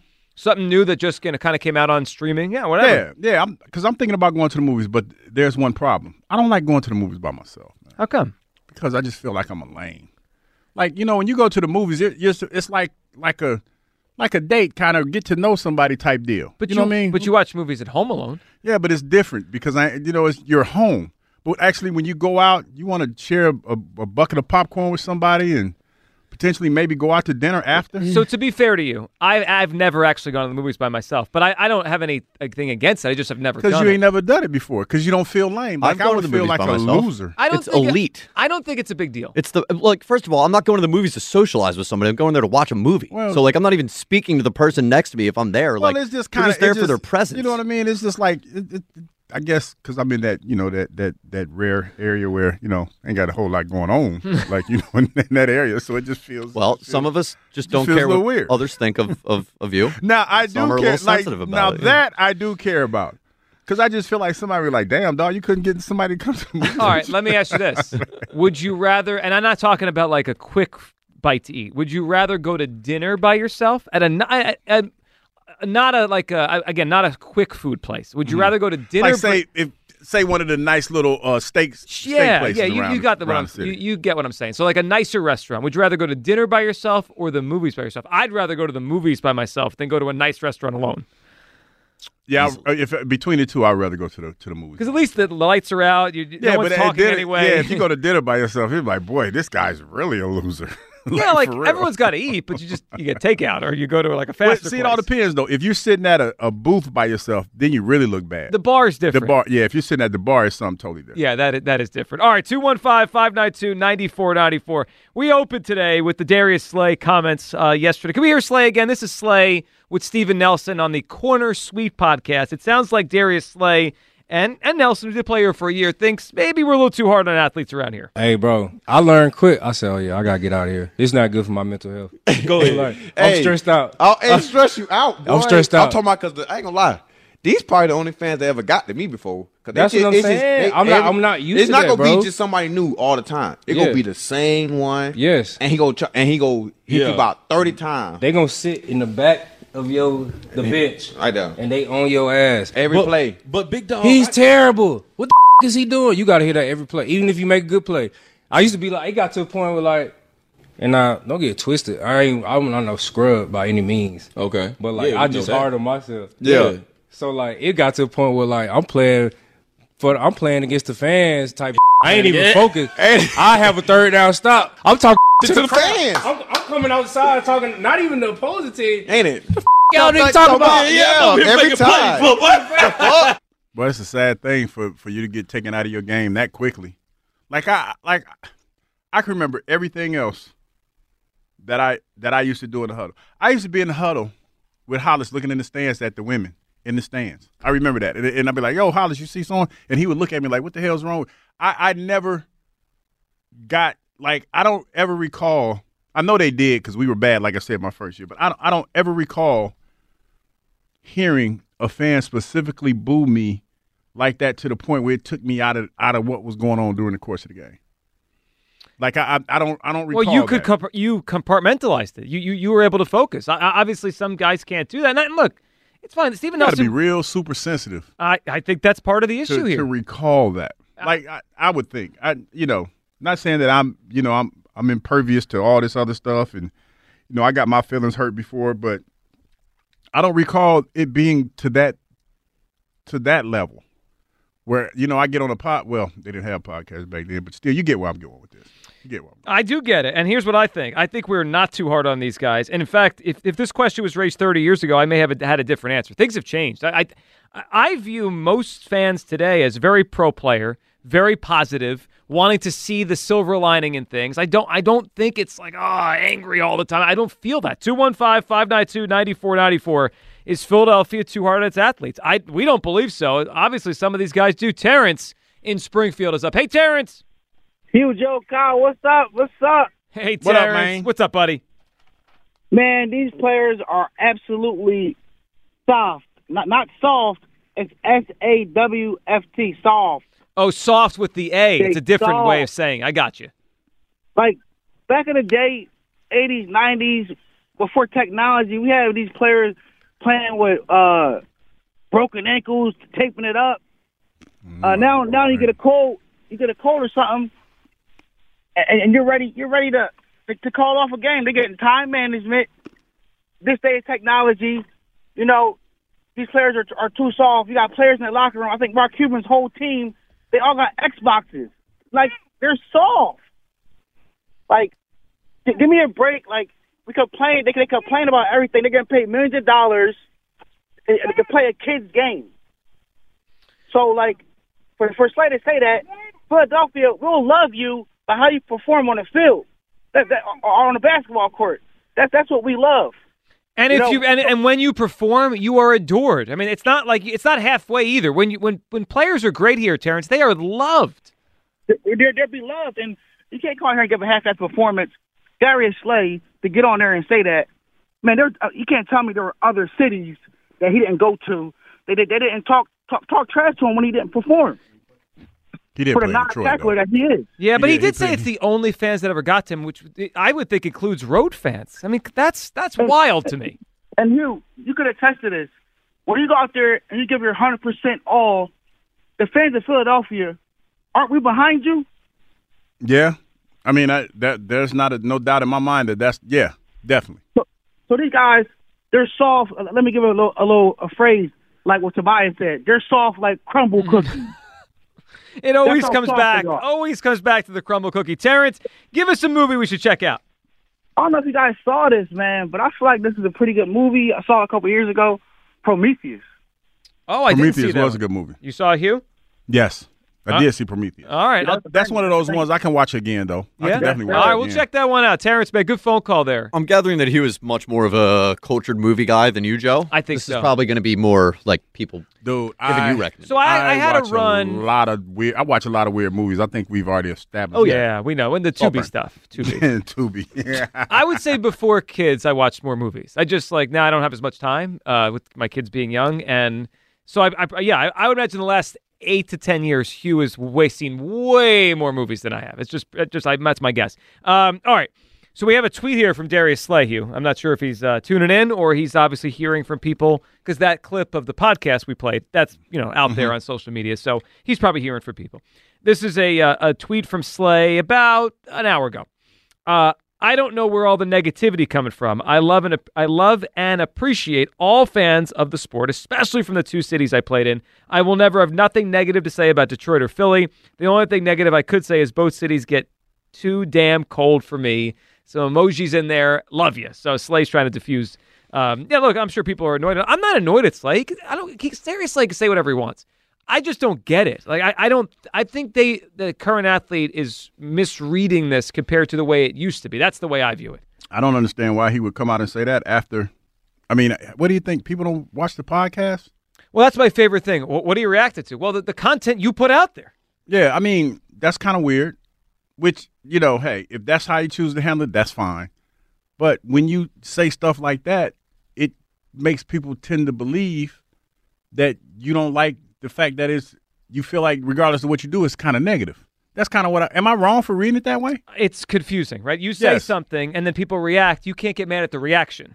Yeah, it's it's it's wishy washy a little bit. Well, it's like he's trying to walk it back a little bit. Yeah. Like he, he said, I have nothing negative to say about Detroit or Philadelphia, but, But he kinda did Well, he it. also said they're the only fans that have ever gotten to me. He said that. Those are his words. I, I just think I, I, it flabbergasts me. It, it really confuses me that these guys think we're hard on them. I, I don't. Flummoxed. We're flummoxed. We are flummoxed. 215 592 9494. Gerald in Germantown. What's up, Gerald? Hey guys, how y'all feeling? Hey, Gerald. What's up? Listen, let me pull my uh my uh Hollis Thomas and call y'all to a huddle. House house. Okay. Listen, I I think the fans can go a little overboard. And in 2024, it's a lot of ways that those fans express that through social media. It's okay to boo, to, to voice your frustration when the game is not going the way you want and your team is not performing. That's okay. That's you know that's part of fandom. But it, it, it goes a little too far nowadays, especially with social media when you can sit behind your phone and type all kinds of vicious things to these players, and then we say, "Well, they make millions of dollars." That, that makes them less. That don't make them less human. So, Gerald, I agree with you on that, and I do think the social media aspect has, has changed this. It's it's almost like the noise never stops, right? The game ends, right? So those fans go home that maybe were frustrated and booed, but the, but it never ends. And Gerald, I'll, I'll give you a quick personal example. I- I don't look to see what people say to react to what we say on the show because people on social media tend to be over the top. But like once Right. in a while, I'll see something negative someone says at me or about me. But I don't make that like all Philadelphia fans. Like I don't believe that. Like I, I don't believe every single person feels the way that. I think that's what these athletes do. They think all these fans are against them. It might just be one or two or a hundred idiots. Now, I don't think he meant that the whole Philadelphia fan base. I don't. That's not what he's saying. What he's saying is it's some really mean and nasty people Right. out here that call themselves fans, and and I agree. I, I'm on social media and I see some of the comments. You you know, as a player, if you have a bad game, it's all right to say, you know, Dad, he he, he stunk tonight. Yeah. But these fans go a little beyond that. They go they they started making it personal, and that's not right. And I agree with you on that. That's not right. But I don't think that's just Philadelphia. I think that's just the fans. That- right? That's fans. That's fans. Period. I'm not just saying Yeah. just Philadelphia, but at Philadelphia, we we a little we, we like times two with it. yeah, like, we we a little special, man. Like we, Well, I agree on the special, Gerald. I do, Gerald. That's that's fair. I, the social media stuff does add a layer to it that that probably like it just never ends for them. Gerald, and give then the radio. We got a radio station that pop, WIP pop, and it's known. You know, we, we like this is a real radio station. It's known throughout the land, and sometimes some of the hosts can take it a little far and create a narrative and make it the topic of the day and have fans calling in on that. And then it gets personal again on that because I'm a listener. Well, I well, appreciate you listening. I, I tend to not believe that the f- any host here makes things personal. If we don't I think a player's movie good, for y'all, what, man, what movie watch. you got, Gerald? It's I don't think neither one of y'all see it because it's probably before y'all time. Watch The Thief The Thief. With James Caan. It's an old movie. Ooh, But that if sounds you good. in the gangster movies, if you in the gangster movies, you know that that gangster talk. The Thief, James Caan. The Thief, Gerald. Good phone call there. That- You It's seen that one? 1981. The Thief. No, I've never seen that one. James Caan's heyday back then. Yeah. He's still with us, ain't he? James, no, I I've don't told think he you. I've told you guys. I the These, news these are not things that we should be working out the in real time over moves the so fast that y- you hear about Google. You hear about Yeah, someone you're right. passing, and then a year later you say, "Joe, is that person still with us?" And I don't know. We do not want to be whatever that news outlet was that had Joe Frazier visiting the uh, Well, the, the library. James Caan is Is no not longer with, with Yeah, us. I think because I remember I, I remember that because um, his son Scott is uh he does television now. His- Scott his- Caan? Yeah, Scott Caan. Yeah. No, I just remember because I, I was a big James Caan. James fan Caan was incredible. Yeah, Yeah. We, we lost uh, James Caan 2022. 2022. Yeah. Great actor. All right, Gerald with the thief. I like that one. Okay, let's um let's talk to Michael, who's up next on WIP. Hey, Michael. Hey, Joe, Hugh. Happy Friday. Happy Hope, Friday, uh. Happy Friday, well with Day, you. Michael. What's up yeah. today? So I wanted to comment about the the harsh, uh, you know, Philly fans and, and, and whatnot, right? And I think um, I, I want to link my idea back to, to two things that happened recently, right? So I think instead of the word harsh, right, I would use the word accountable. I think we're accountable to our athletes, right? And I link that back to something that AJ Brown said when he joined uh, WIP, what on the uh, uh, uh, afternoon show, Yeah, last right? Yep, Friday. yep. Yep. Right. In that, in his description, there's two things that you pick out from what he said, right? One of the things that he said was, "Hey, when you see me on the sideline and I'm emotional, right? You meet, we immediately think that like I'm up to something no good, right? But essentially, what he's doing is he's holding people accountable, right? So he's emotional, right? He's frustrated on the sideline, he's angered on the sideline, right? Because he's trying to hold people accountable. Same with us, right? When we hold people accountable, we express that emotionally through our podcast, through our booing. It's the same thing, right? And also in that uh, uh, interview that was with them, right? He flat out admitted, right? Like players weren't executing, right? So when we see that with our eyeballs, right? We can, we know that hey, you're not living up to expectations. I'm holding you accountable, and I'm going to boo you, right? Now, I agree with what everyone else says, right? Like, yeah, like like sometimes that goes too far. Sometimes that's personal. That's not good, right?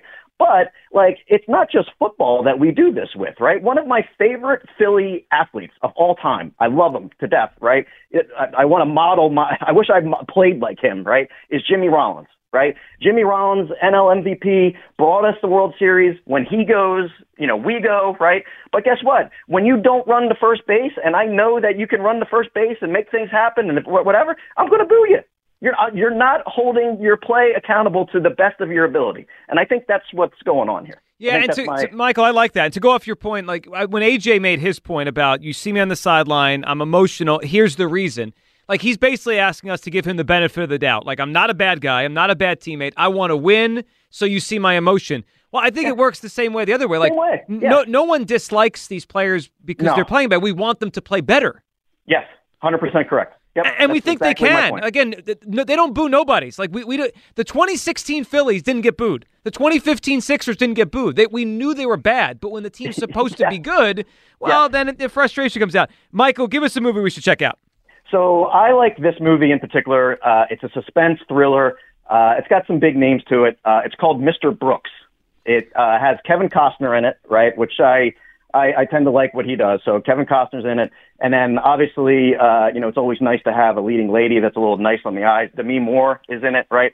Uh, so good suspense thriller. Uh, two good actors in there, right? And uh, a little eye candy. So Mr. Brooks. Mr. Brooks. You ever see that Came one? out you? in two, 2007. Good stuff, Michael. We appreciate it. I don't think I, I didn't see. I don't think Brooks. I've seen this one either. Kevin Costner and well uh, respected Demi businessman Moore. Earl Brooks has a secret. Beneath his family man fa- facade lurks a murderous alter ego named Marshall. Marshall Brooks. I like this addition to uh, Try Days. Hugh reads the description of the movie for us. Brooks, he Marshall Brooks struggles with his addiction to killing, but Marshall enjoys his grisly hobby too much to let go. Finally, Brooks resolves to, to commit to he resolves to commit one final murder, but a voyeur sees him. Dane Cook witnesses it all. Yeah, that's Is that your movie voiceover? uh, yeah. voice? That was a horrible voiceover. We should the way. get you to, to lay down a, like a trailer. Yeah. back You know here. what? You know what? it What if we doesn't did a trailer for each team's season and Hugh voices? It, it does. You know what? It doesn't help that I'm blind and I don't have my glasses on. As you see me looking, I'm trying to. I'm, I'm doing my dad used to do. How you pull it back so you can see it. Yeah. I'm doing that. You need those librarian glasses. Yeah, I don't. I don't. It doesn't help that I'm blind. So yeah. I, But I yeah. just I did you purposely do the voice or did it just come natural when No, you read that's just how you do it. Like when I read, it's like almost like I'm doing a dramatic read. You remember that? Like in a world Yes. filled with hatred. In a world Yeah. filled with yeah. Yeah, that that kind of yeah. All right, movie trailers are next. We're gonna get to that. Derek and Paoli. What's up, Derek? How you doing, guys? What's Derek, going on, what's man? up, buddy? You, you know what though? I, I mean, like when y'all saying Slay, he's calling out the fan base. I, I feel like Slay clearly said it's always the same guy who's probably a season ticket holder that's back there. That he's, you know what I'm saying? And, and I feel like the Philly stigma of like this is a blue collar town. Them people that sitting down there in them two thousand dollar seats, they ain't nothing blue collar about them. You know what I'm saying? And and these fans do overstep their boundaries a lot. You know what I'm saying? So I'm not taking what he said like personal because I'm not one of those fans. You know what I'm saying? But fans do overstep their boundaries with players, you know, all the time because they don't think that they're human sometimes. Like they calling out their name and say this and say that. You saw the boy from Buffalo Bills. He was trying to go up in the stands and fight somebody. You know what I'm saying? No, yeah, I, and I totally agree. Sometimes people take it too far. No question about Yeah. that. But you can't stop people from from saying stuff about you. That's my point. Nah. Like as and you know long, long as you don't put your hands on me, you can say what you want to say. Don't put your hands on me. The reason why I don't take those like those podcasts to me personal because like that that's just the that's just the new thing now. All these guys are trying to prepare themselves for life after football and basketball. So it was just like to me it was like two or three brothers sitting around like having a conversation that could be aired. You know what I'm saying? Yeah, but And- but I but I but Derek, I look at it like this. Now now we all work these jobs. Now, would you sit around like I would never go anywhere on a podcast. Say if I go back to Atlanta and I'm I'm say I'm at the radio station down in Atlanta and they ask me about Joe and Kyle. And I say, well, yeah, you know, I really don't like Joe too much. And, and and there's some repercussion for me saying that. You you get what I'm going where I'm going with this? yeah, I Because hear what because what he's doing is like because all fans aren't like that and when you hear like when i hear a player say that man like immediately i go into like why why is it that your focus is what they're saying about you instead of the task at hand like why are you not focusing on football why is that the biggest thing that that's on your mind is the fact that you're getting booed by some dude that's probably three sheets to the wind that comes to the game and sits there every week why does that bother Well, you so much I'm not I'm not going to say that it bothers them that much, but if you sit like you can you can try to block something out, but if it's a constant in your ear, and you you're going to hear it. Like I said, I'm not I'm not taking it personal, Mhm. but I do. And and my overall, I- I'm a Philly fan. I Like the Sixers, I- I'm more into the Phillies than ever. You know, what I mean, I always like the Eagles, and I do think listening to these callers every day when they call in, like Hurt sucks and this person sucks, and Embiid's always hurt. You think Embiid always want to be hurt? You know what I'm saying? No, of course not. But but he is always. But he is No, I hear, always. I hear what you're saying. I get where you're coming Like, from. I'm saying like, but it's sometimes you can't control that though. Like he's Of course, 7'2", of course. 280 pounds, plays a reckless style of basketball. Like none of us know how it is to be 7'2", 300 pounds. You know what I'm saying? Like to be that coordinated and all that kind of stuff. Like people here would just be like, he's always hurt and he's this and he's that. That's just like, damn. Like how would you feel if that was you? What? You're giving it your all when you're being criticized because Yeah, it would it would hurt in the stink, but it would stink. But Right? get, but you know what? At the same time, Derek, when he last year when he had a great season, you got uh, nine out of ten fans banging the table saying we got to get him the MVPs, got to get the MVPs, better than Jokic. So it goes both ways. Like if you I mean, you say nine out of ten. I think it's more like five out of ten. no. I, uh, Derek, I disagree. Because I, I, I, dis- I, when Pete, when he's doing, people want to rival. Yo, All right, Derek, quick, give us though. a movie. Give me a movie you got.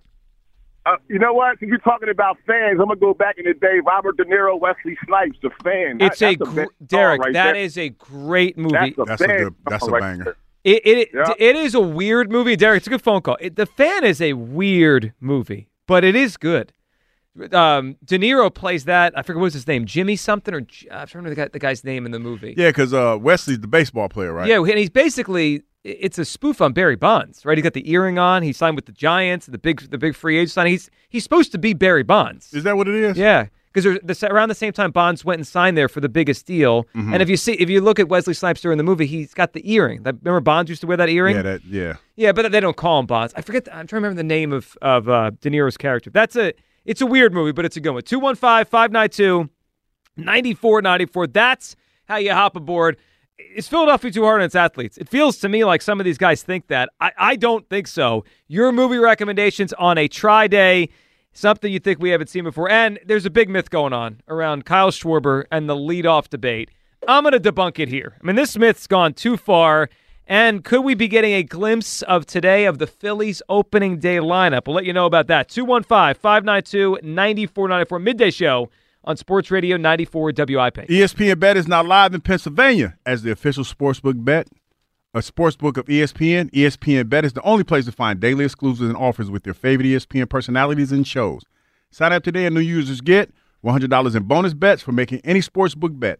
Find all your favorite markets and bets like in-game wagering, cross-sport parlays, teasers, and all the props you can handle. That's ESPN Bet. Download today. Oh, what a play. Must be 21 plus. Gambling problem? Call 1-800-GAMBLER. Terms and conditions apply. See app for details. Welcome back. It is the midday show. Sports Radio 94 WIP. Hugh Douglas, Joe Giglio. Coming up one hour from now, our buddy Paul Jolovich. Jolly's going to join the show. Jolly! Jolly took some exception to my uh, thought yesterday the Eagles should give uh, Jason Kelce a deadline. Blasphemy. To, Let's uh, go. Let's go. Let's go. Yeah, let's go. Twelve thirty. Jolly joins the show. Excited to talk to Paul. We haven't haven't I haven't seen Jolly in a while. Obviously, we have, I don't think we've ever had him on the show. We've seen, you know he's around here once in a while. We'll see him, but I haven't seen Jolly in a while. Let alone uh, have him on the show. He has uh, recently dropped a take on the uh, Darius Slay and, and athletes. So he so he's up to date here. What's going He's on? He's up to date. Yeah. All right, we're soft. Uh, that's that's what I've determined about this city right now. We're you know soft. what? I, that this one I can't argue with them. No, the players at least. Not maybe not the city itself. All right, 215-592-9494. All right, we'll get to Jolly coming up and a big potential free agent the Eagles could be reuniting with. We'll get to that as well. But I I have to debunk a myth here. So I've heard Howard say this. And I'm he's not the only one. But you know, part of Howard's whole thing with the idea that you, you got to get Kyle Schwarber out of the leadoff spot is that he clogs the bases. Okay, he clogs the bases. So I guess that yeah, means I think I've heard that one too. Trea Turner can't he's run. slow. Yeah, 'cause and all that stuff. They got to run. ar- They're like he's too slow. So we had our research team here. Uh, Mike Our crack Angelina. research yes, team. Mike Angelina dove last year into the number of times that Trea Turner got up with Kyle Schwarber on first or second base. Okay, so the idea like those would be the times potentially that Schwarber could clog the bases. Right, Turner can't stretch a du- you know single into a double because you know it's only one extra base for Schwarber. Any of that kind of stuff. And we went through it, and you know how many times of those sixteen that the bases were actually clogged, that Turner couldn't take an extra base or couldn't run. Of the 16, so 16 times the entire season, there was a quote unquote clog the bases kind of thing where Schwarber could have clogged them for Trea Turner. How many times, Hugh, out of those 16 times, it actually happened that way? None. Zero. Zero. Z E R O. Z E uh, Jolly. You, I mean, you. I'll take the words from you. Zero. Okay. Uh, here it was what happened on some of those at bats. Uh, ground ball through the left side. Schwarber took an extra base. Turner uh, out getting greedy. Schwarber took two extra bases. Single. Schwarber could have taken third, but the Phillies were up seven. Uh, Turner could have gotten three on a triple. Schwarber got to third. Okay. Schwarber took the extra base. Soft ground ball. Ground ball landed right in front of the outfielder. No, no. I mean, all these, you go through them and you watch them, and it didn't happen that way. There's a lot of things that are out there with the Schwarber leadoff thing. I think they're mostly silly. Kyle Schwarber should absolutely be the Phillies leadoff hitter. They win with it. He's their best option. And by the way, today, Hugh, we may have a sneak peek of the uh, the start of the lineup. Do you see today's lineup? Yeah, he's at the top. He is. So today's lineup in Clearwater, Schwarber leading off at DH, Turner batting second at shortstop, Bryce Harper batting third at first base, and in this iteration, we've got Realmuto hitting fourth. I, am not sure what uh, Topper's going to do four, five, six, how he's going to manage all that. But today, Schwarber, Turner, Harper, one, two, three.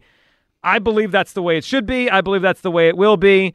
But boy, I saw there was a poll question yesterday. The morning show had it was it was almost split. It was like some people wanted Turner, some people wanted Stott, some people wanted Schwarber at the leadoff. Yep. But I've been doing a little research on this, and and the one thing that that he does, he puts pressure on on on the defense immediately.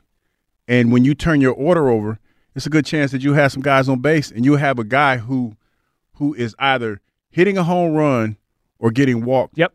Be, and guys are in position to score, so that's why you have him there. I, and Topper has said this before. It's instant. You said pressure on the opposing pitcher. Yeah, the instant pit- pressure. The pitcher cannot get into the game and just ease in because you got a guy that could hit a home run like that. Yeah, yeah, and and you know I know for a lot of people, the the batting average is like one ninety seven. Yes. But that OPS though, man, that that is bananas. It's like eight seventeen. He's life. I think his career is like eight thirty two. And and the idea is to get on base, right? That's how you start the game. And I I I think it's two years now of evidence when he's the leadoff hitter, they win. 215-592-9494. So we put that myth, it's it's gone, right? This idea that he clogs the bases. No, baloney.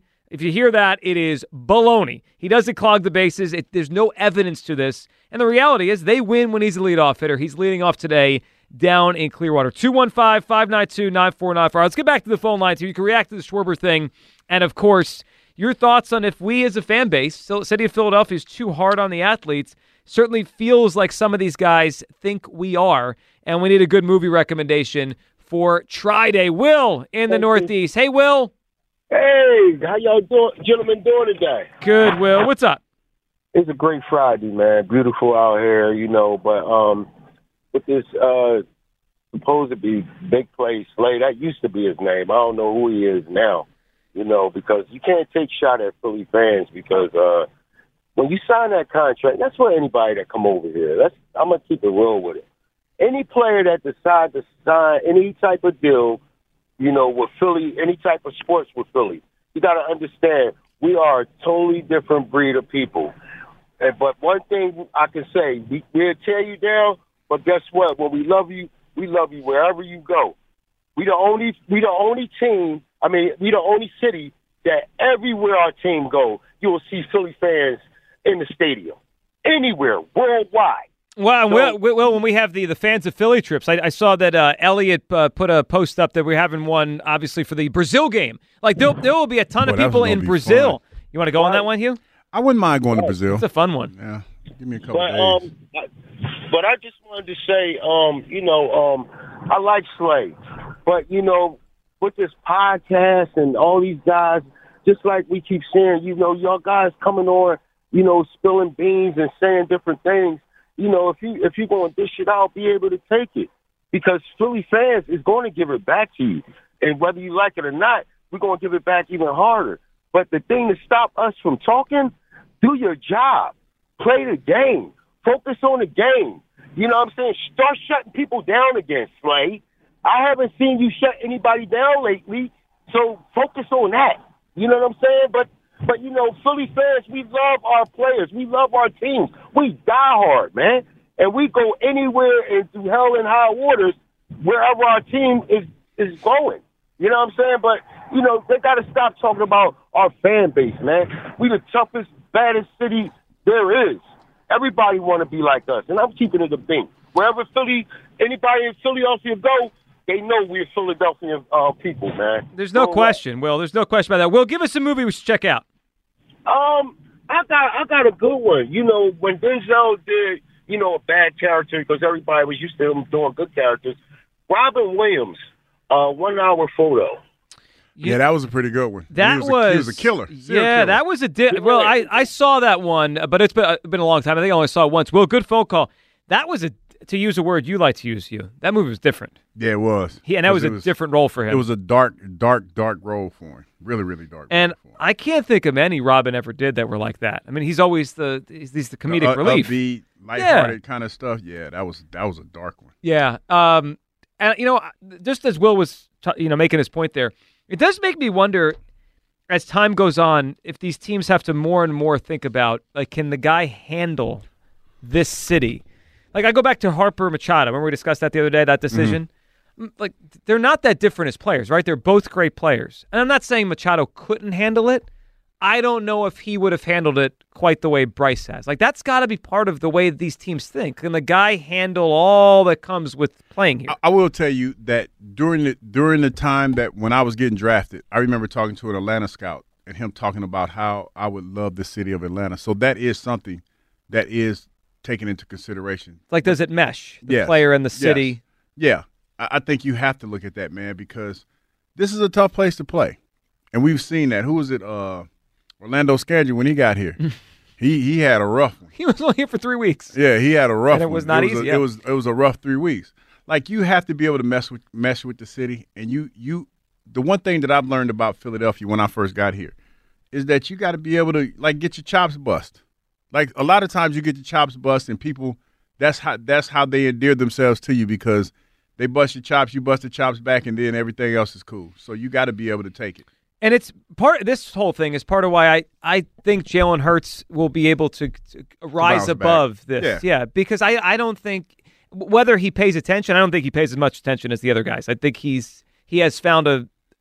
And I don't know this, but it's just my guess. I think he's found a balance. What is he called? Social media rat poison. He doesn't Yeah. strike me as someone that's going to pay attention to everything everyone is saying about him, especially now off of a down year. I, I think he's able to block the noise out. You you got to do that. Like you mentioned earlier, the fact that Slay and Steven Nelson are talking about literally verbatim what they were hearing from people in the front row. It like why? Why are you paying attention to that stuff? Yeah, that that to me blows my mind. And I know that. And then on top of that, to come back and say you have nothing bad to say about anybody. I, what is your definition of saying bad? That, that's what I would ask, because it feels like you do a whole lot of throwing rocks and hiding hands as far as as uh you know when you you talk about certain things. What I mean by that is Joe, you will say something negative about somebody, and then you pretend like you didn't say nothing at all. Yeah. it's called throwing rocks and hiding hands. Yeah, you can't do that. Yeah, you can't do that. Well, especially when you have something like you know a podcast, it lives forever. It's not Yeah. just like you said it in passing to one person. and and the the disturbing thing I would say about Darius Slay and, and some of the things that he does is that he's had on more than one occasion where it just feels like he does not know he does not read the room. Like, you know, you got to be tactful. And I understand that, you know, you have a podcast you're trying to do and you want to be you want to draw eyes to your podcast, but there's a better way of going about that than the way that you're doing it. Because I think that what you're what you're not realizing is that if you want to be in this space, the one thing you have to be is consistent, and you're not that yet. Because you'll say one thing one day, and then you'll back off of it real quick. So you you have to be consistent, and, and you haven't found that that happy medium for you yet. And the thing that strikes me about you know you talking about consistency or saying the right thing or striking the right note. I mean, he's done this multiple times. A year ago is when he talked about how well his pa- him and the DBs played in the Super Bowl. Like, dude, you lost. Mahomes did ha- what one incompletion the whole second half of the game. Like again, read the room. Jeff's in Philly. What's up, Jeff? Hey, what's going on, guys? How you doing? Good, Jeff. What's on your mind today? Um, so I want to talk about uh, Schwarber, and I agree with you, Joe, a 100%. I think he should stay off in the leadoff spot. Um, I mean, think about it. How far we made it in the past two years, and it. I don't think we all went cold at the same time in that spot. Not to mention Kimbrel and Thompson and his decisions. I, I just, I just don't understand why you would want to move him and put Trea Turner in his place. Like all these guys are swinging for the fences nowadays anyway, so it's like I don't really see that much of a difference of anybody you'd put in a spot. You know. I don't either, and, and the formulas worked for them, like you mentioned. When they moved him to the leadoff spot, I think it was June second last year. They, they played at like a 99 win pace the rest of the season. They were a great team. It's it's weird to me that we want to mess with success. Two years in a row, he's been the leadoff hitter for a team, you know, that came this close, Jeff, to winning a World Series, and it's like people just want to change it for some reason. Exactly, and I I could be wrong, but in one game of the playoffs, I I don't know if it was a leadoff home run that he hit immediate uh, like at the beginning of the game, but it just I felt like it just set the tempo. Like when you do that to a pitcher, like at the first pitch, first batter, that rattles him for the rest of the game. Oh, like, I agree with you. I think it was. It may have been this. Uh, I think it was his second at bat, maybe of the Arizona game in Game One or two Okay. last year. Yeah, but it was Yeah, early. It might, yeah, it was yeah early, early regardless. You know what I mean? Yeah, and it gets So- it gets every it, it takes especially if it's at home. I mean, the crowd just goes bananas when it happens. Here, Jeff, it's like it's my favorite debate that doesn't seem to ever go away. Is, is who should it lead off? But I, I think it should Right. be Schwarber. Jeff, what movie should we check out? All right, so I don't know. I wasn't listening for a whole long, so I don't know if anybody ever saw it. But have you guys ever heard of or seen the drop? The drop I haven't. The Who's drop. in it? It's uh, it's uh, James Gandolfini and Tom Hardy. I actually think it's uh, James Gandolfini's last movie before he died. It's like oh wow, James James Gandolfini owns a bar, and people come by and drop off bookie bet slips and money that they're owed to organized crimes around the area, and it's a fucking oh, my bad. Geez, sorry, it's a good movie. So, uh, Jeff, it's all right, buddy. They got We- an 89 we on the Rotten appreciate it. Tomatoes. I might check that one out. Yeah, you know what? Once in a while, when when someone uh, gets a little too emotional, usually they're angry. That Jeff was just excited and got no, emotional. he's a, yeah. That like for him doing what he just did, that might that make me want to check it out. Dude, 'cause how excited he was. 94 WIP. Breaking What news. we got? Philadelphia Eagles have released safety Kevin Byard. Oh, All right. we knew that was. We knew that. yeah, was but you know what? But I'm I'm not upset. it's like, oh my god. Probably just saved a bunch of money doing. Yeah, they did. Yeah, for 12 or 14 on the cap. Yeah, I think Yeah. right about there. I think Elliot laid it out not too long ago, but yeah, I, you know, sorry to startle everybody. Well- a move that we probably anticipated, but I didn't, I guess, expect it to come in today. No, and it was it's a breaking news. It just happened. They- All right, so Kevin they Byard watching that released. film. They breaking down that film, getting rid of Some probably gonna be a lot more people. You think they asked him to do the scouting report on himself before they uh they said we're you're out? Probably. what were you doing on this play? I don't know. All right, then hit the door. You know what this one was the the Byard thing here, Hugh.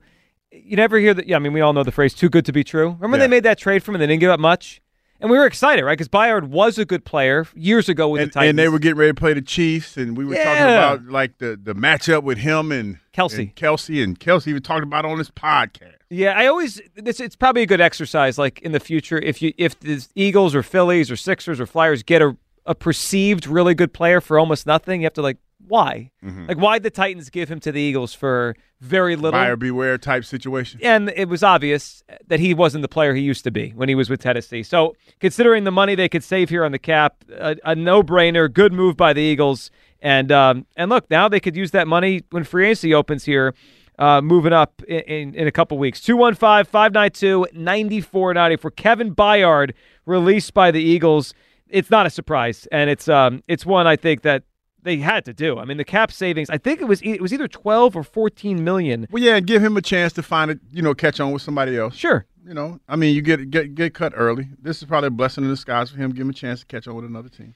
Yeah, because if you're, I, I believe the rule is, Hugh, if you're released now, you don't have to wait till free agency. Nah, you, you could can just go. yeah. yeah, good, you know, good for him. I- it was a fit that wasn't going to work. It reminded me a little bit of the um, Golden Tate trade they made in 2018, Mm-hmm. where they tried to add a player who was probably not what he used to be, and we thought they were getting a steal, and didn't really do much here, and then you know he moved on to uh, to a different place after that. Tom is in Abington. Hey, Tom. Yo, fellas, how we doing this Hey, Friday? Tom. How you doing, man? All right, that might be the least surprising breaking news I've ever heard on the whip. I, I agree. It's like, wait, oh yeah, th- that that was expected. Yeah, yeah, yeah. Um, so uh, Crybaby Slay is at it again, huh? This is what he does. He says things and then he gets frustrated when people react to what he says. You know what he said that really irked me? Like, like he took it to a whole new level. He said even when I have a good play, they boo me. And that's Did you not true. on that? It's yeah, I, I did, and it's not tr- that. That's that's to me what's frustrating. Like that's a complete exaggeration. He gets cheered when he makes good plays. Of course he does. Now, I would argue, uh, and I think you have the same stance, Joe, uh, that our fan base has gotten softer, not soft, but softer in the past 30 years. The problem is the modern athlete has gotten even more soft than this fan base. Yeah, it's like the soft ratio. It's not it's not equaling out maybe the way it needs to be there. Yeah, I- you're, I think you're right. It's a ratio. It's a soft I didn't, I ratio. didn't, I didn't know that. Yeah. And and there's two guys in particular that I would love to hear their opinion on this subject. The first being Alec Bohm, because we all remember I bleep and hate this place. Um, and then of course I would love to hear from Trea Turner. I mean, thanks to Jon Ritchie, I mean we gave that guy a standing out when he was sucking. So Tom, how it- are we too hard on I our agree. players? And look, both of those guys. I think it's it's more about them than us. Like if you just get back to work and figure it out, people will love you. Like no one dislikes Alec Bohm, right? Like just because No. he said that, because he bounced back and he's you know he's a decent player now. And, obviously he was Trea went crazy. Yeah. And he was a man. He took ownership of it. I- I, mean, I, he'll be loved forever for that. So, Slay, Crybaby, you need to take a page out of Albert Bohm's book. Tom, what movie should we check out? All right, you guys both have Netflix? Yes. Okay, so you got to watch the movie called The Menu with Ralph Fiennes, and it's got that redheaded actor from the chess, uh, the chess show. It is fantastic. Oh, the woman from Queen's Gambit. Yep. So the what is it about? What's the menu about? Uh, well, uh, oddly enough, it's about a restaurant. I figured. And uh, what's on the menu is going to surprise you.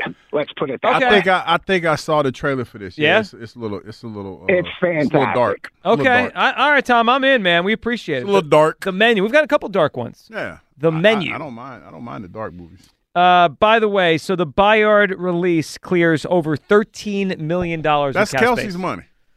It very well may be. That's a good point. Bread. I mean, that So we're, still, we're still in a good spot. We could pay. We could pay. Uh, we could pay Haason Reddick. I was about to say Slay, but I meant Haason Reddick. We already paid Slay. Yeah, we already paid. Well, I mean, Hugh, to the point of Slay, if they release some of these guys, they'll take a cap hit. So you need cap Yeah. room to take a cap hit. Yes. It just gives them more flexibility. And Yeah. I think we all saw it last year. Byard wasn't going to be a starter uh, moving forward here. How many safeties do we need here? One or two? Three. We need three new ones? Oh, you talking about new ones? Yeah, it's like new. I mean, like this offseason, who, how many we consider? safeties? Because who who's considered like we got we got Blankenship. Blankenship. And Sydney Brown Sydney got Brown injured in the last is- game. He's little though, right? Well, but he's he gets also injured. Yeah. Well, he's a Is safety. he? It, would, would would he be? Because I kind of look at him like a slot. Would you think? Can he I play think the he's slot? I think he's a safety. okay. I mean, maybe he Slay. could play the, the slot too. Okay. Well, you're gonna need okay three because you know he's coming off an injury, so you're probably gonna need. So you want to import three safeties? Yeah, I want to. I want some competition at that position. Yeah, I, I think you need at least two, right? Yeah, at least two. I would say three. Because Blankenship's the only one right now that's healthy and good to go to start next Yeah, I don't. I don't know. I don't know if Reed would be a starter in my defense if I could upgrade. Like uh, all of these are predicated on upgrades. That's why I say three, Joe. Because I probably get two. You know, trying to see because Sydney's a little small. And he's hurt. Yeah, well, that too. He's a little small. I I would by me just and this is me just not looking at the roster, just thinking about what I would like to have in my secondary. I want some bigger corners. I want a little bit bigger corners. I I would probably say maybe six one, six two, uh, can run, physical, like definitely line two line two more linebackers. Maybe I can play with one of the maybe maybe Nakobe Dean can be a guy that I could actually play with. But I want I want some linebackers, bigger linebackers, and I want some I want some thumpers as safety. I want some interchangeable parts. I want some guys that if I have to put them down in the box or if I have to make them, you know, run up the seam or whatever, cover tight end, they can actually do that and be physical about it. Yeah, the Eagles don't typically pay a lot for safety, but I wonder if this is going to be. I need some people that's going to touch some folks. I want some touchers. I want some people that are going to put hands on somebody in the secondary, illicit hands. You know what I mean? Can we have someone that could tackle too? Tackling well, would be well, nice. you know, well, touching folks and putting hands It on goes together? Kind of goes Okay. like that's that's kind of in my mind. That's what I'm thinking. I like how we're setting the bar so low. Can we have someone that can touch someone and tackle? No, but I'm saying I need some touchers. I need some people that's gonna touch somebody, reach out and touch, put hands on some food. I guess there. Kevin Byard didn't fit that description. No, he did not fit that description. Not for the money they had to pay him if he if he stayed around. So Byard out, Eagles save over 13 million on the cap. Our 215-592-9494. Byard out.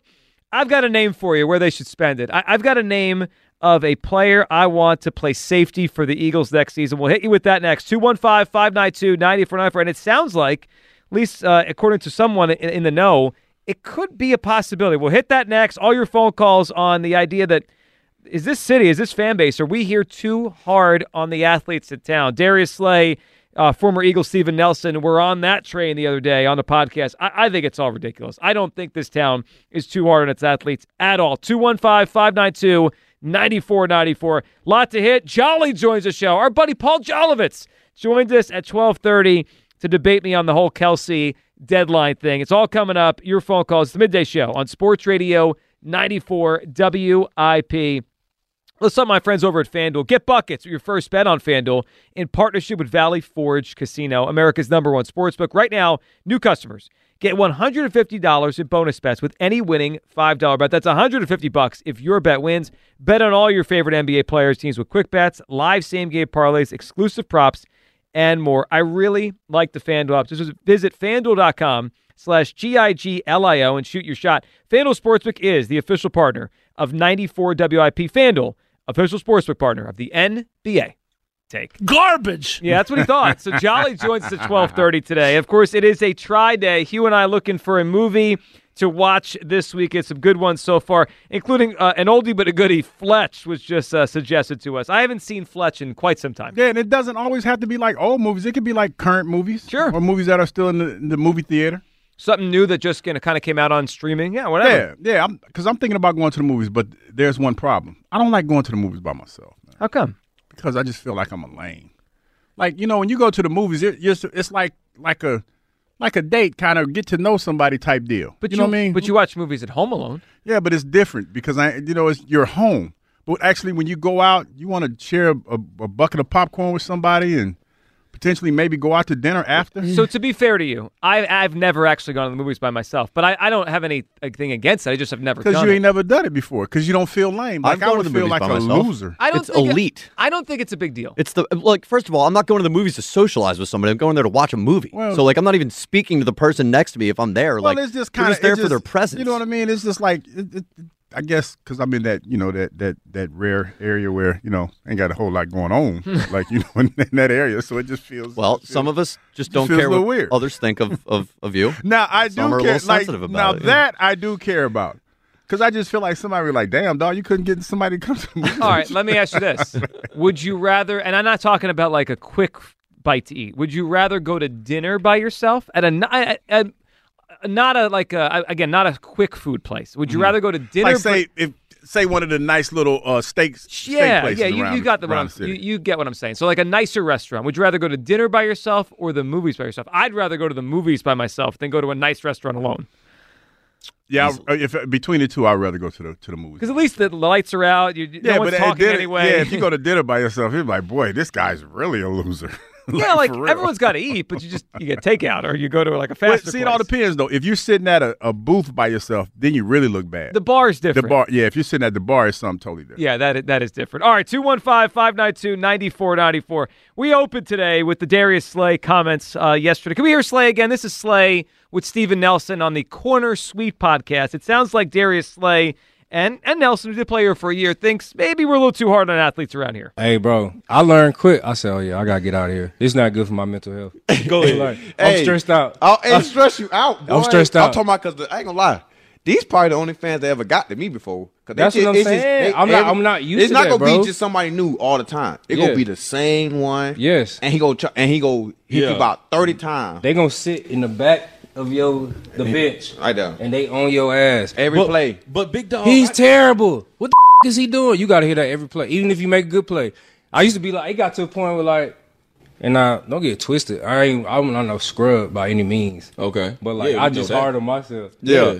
So like, it got to a point where like, I'm playing for, I'm playing against the fans type. I ain't even Yeah. focused. I have a third down stop. I'm talking to, To the, the fans. I'm, I'm coming outside talking, not even the opposing team. Ain't it? Y'all niggas talking about? Yeah, every time. But it's a sad thing for, for you to get taken out of your game that quickly.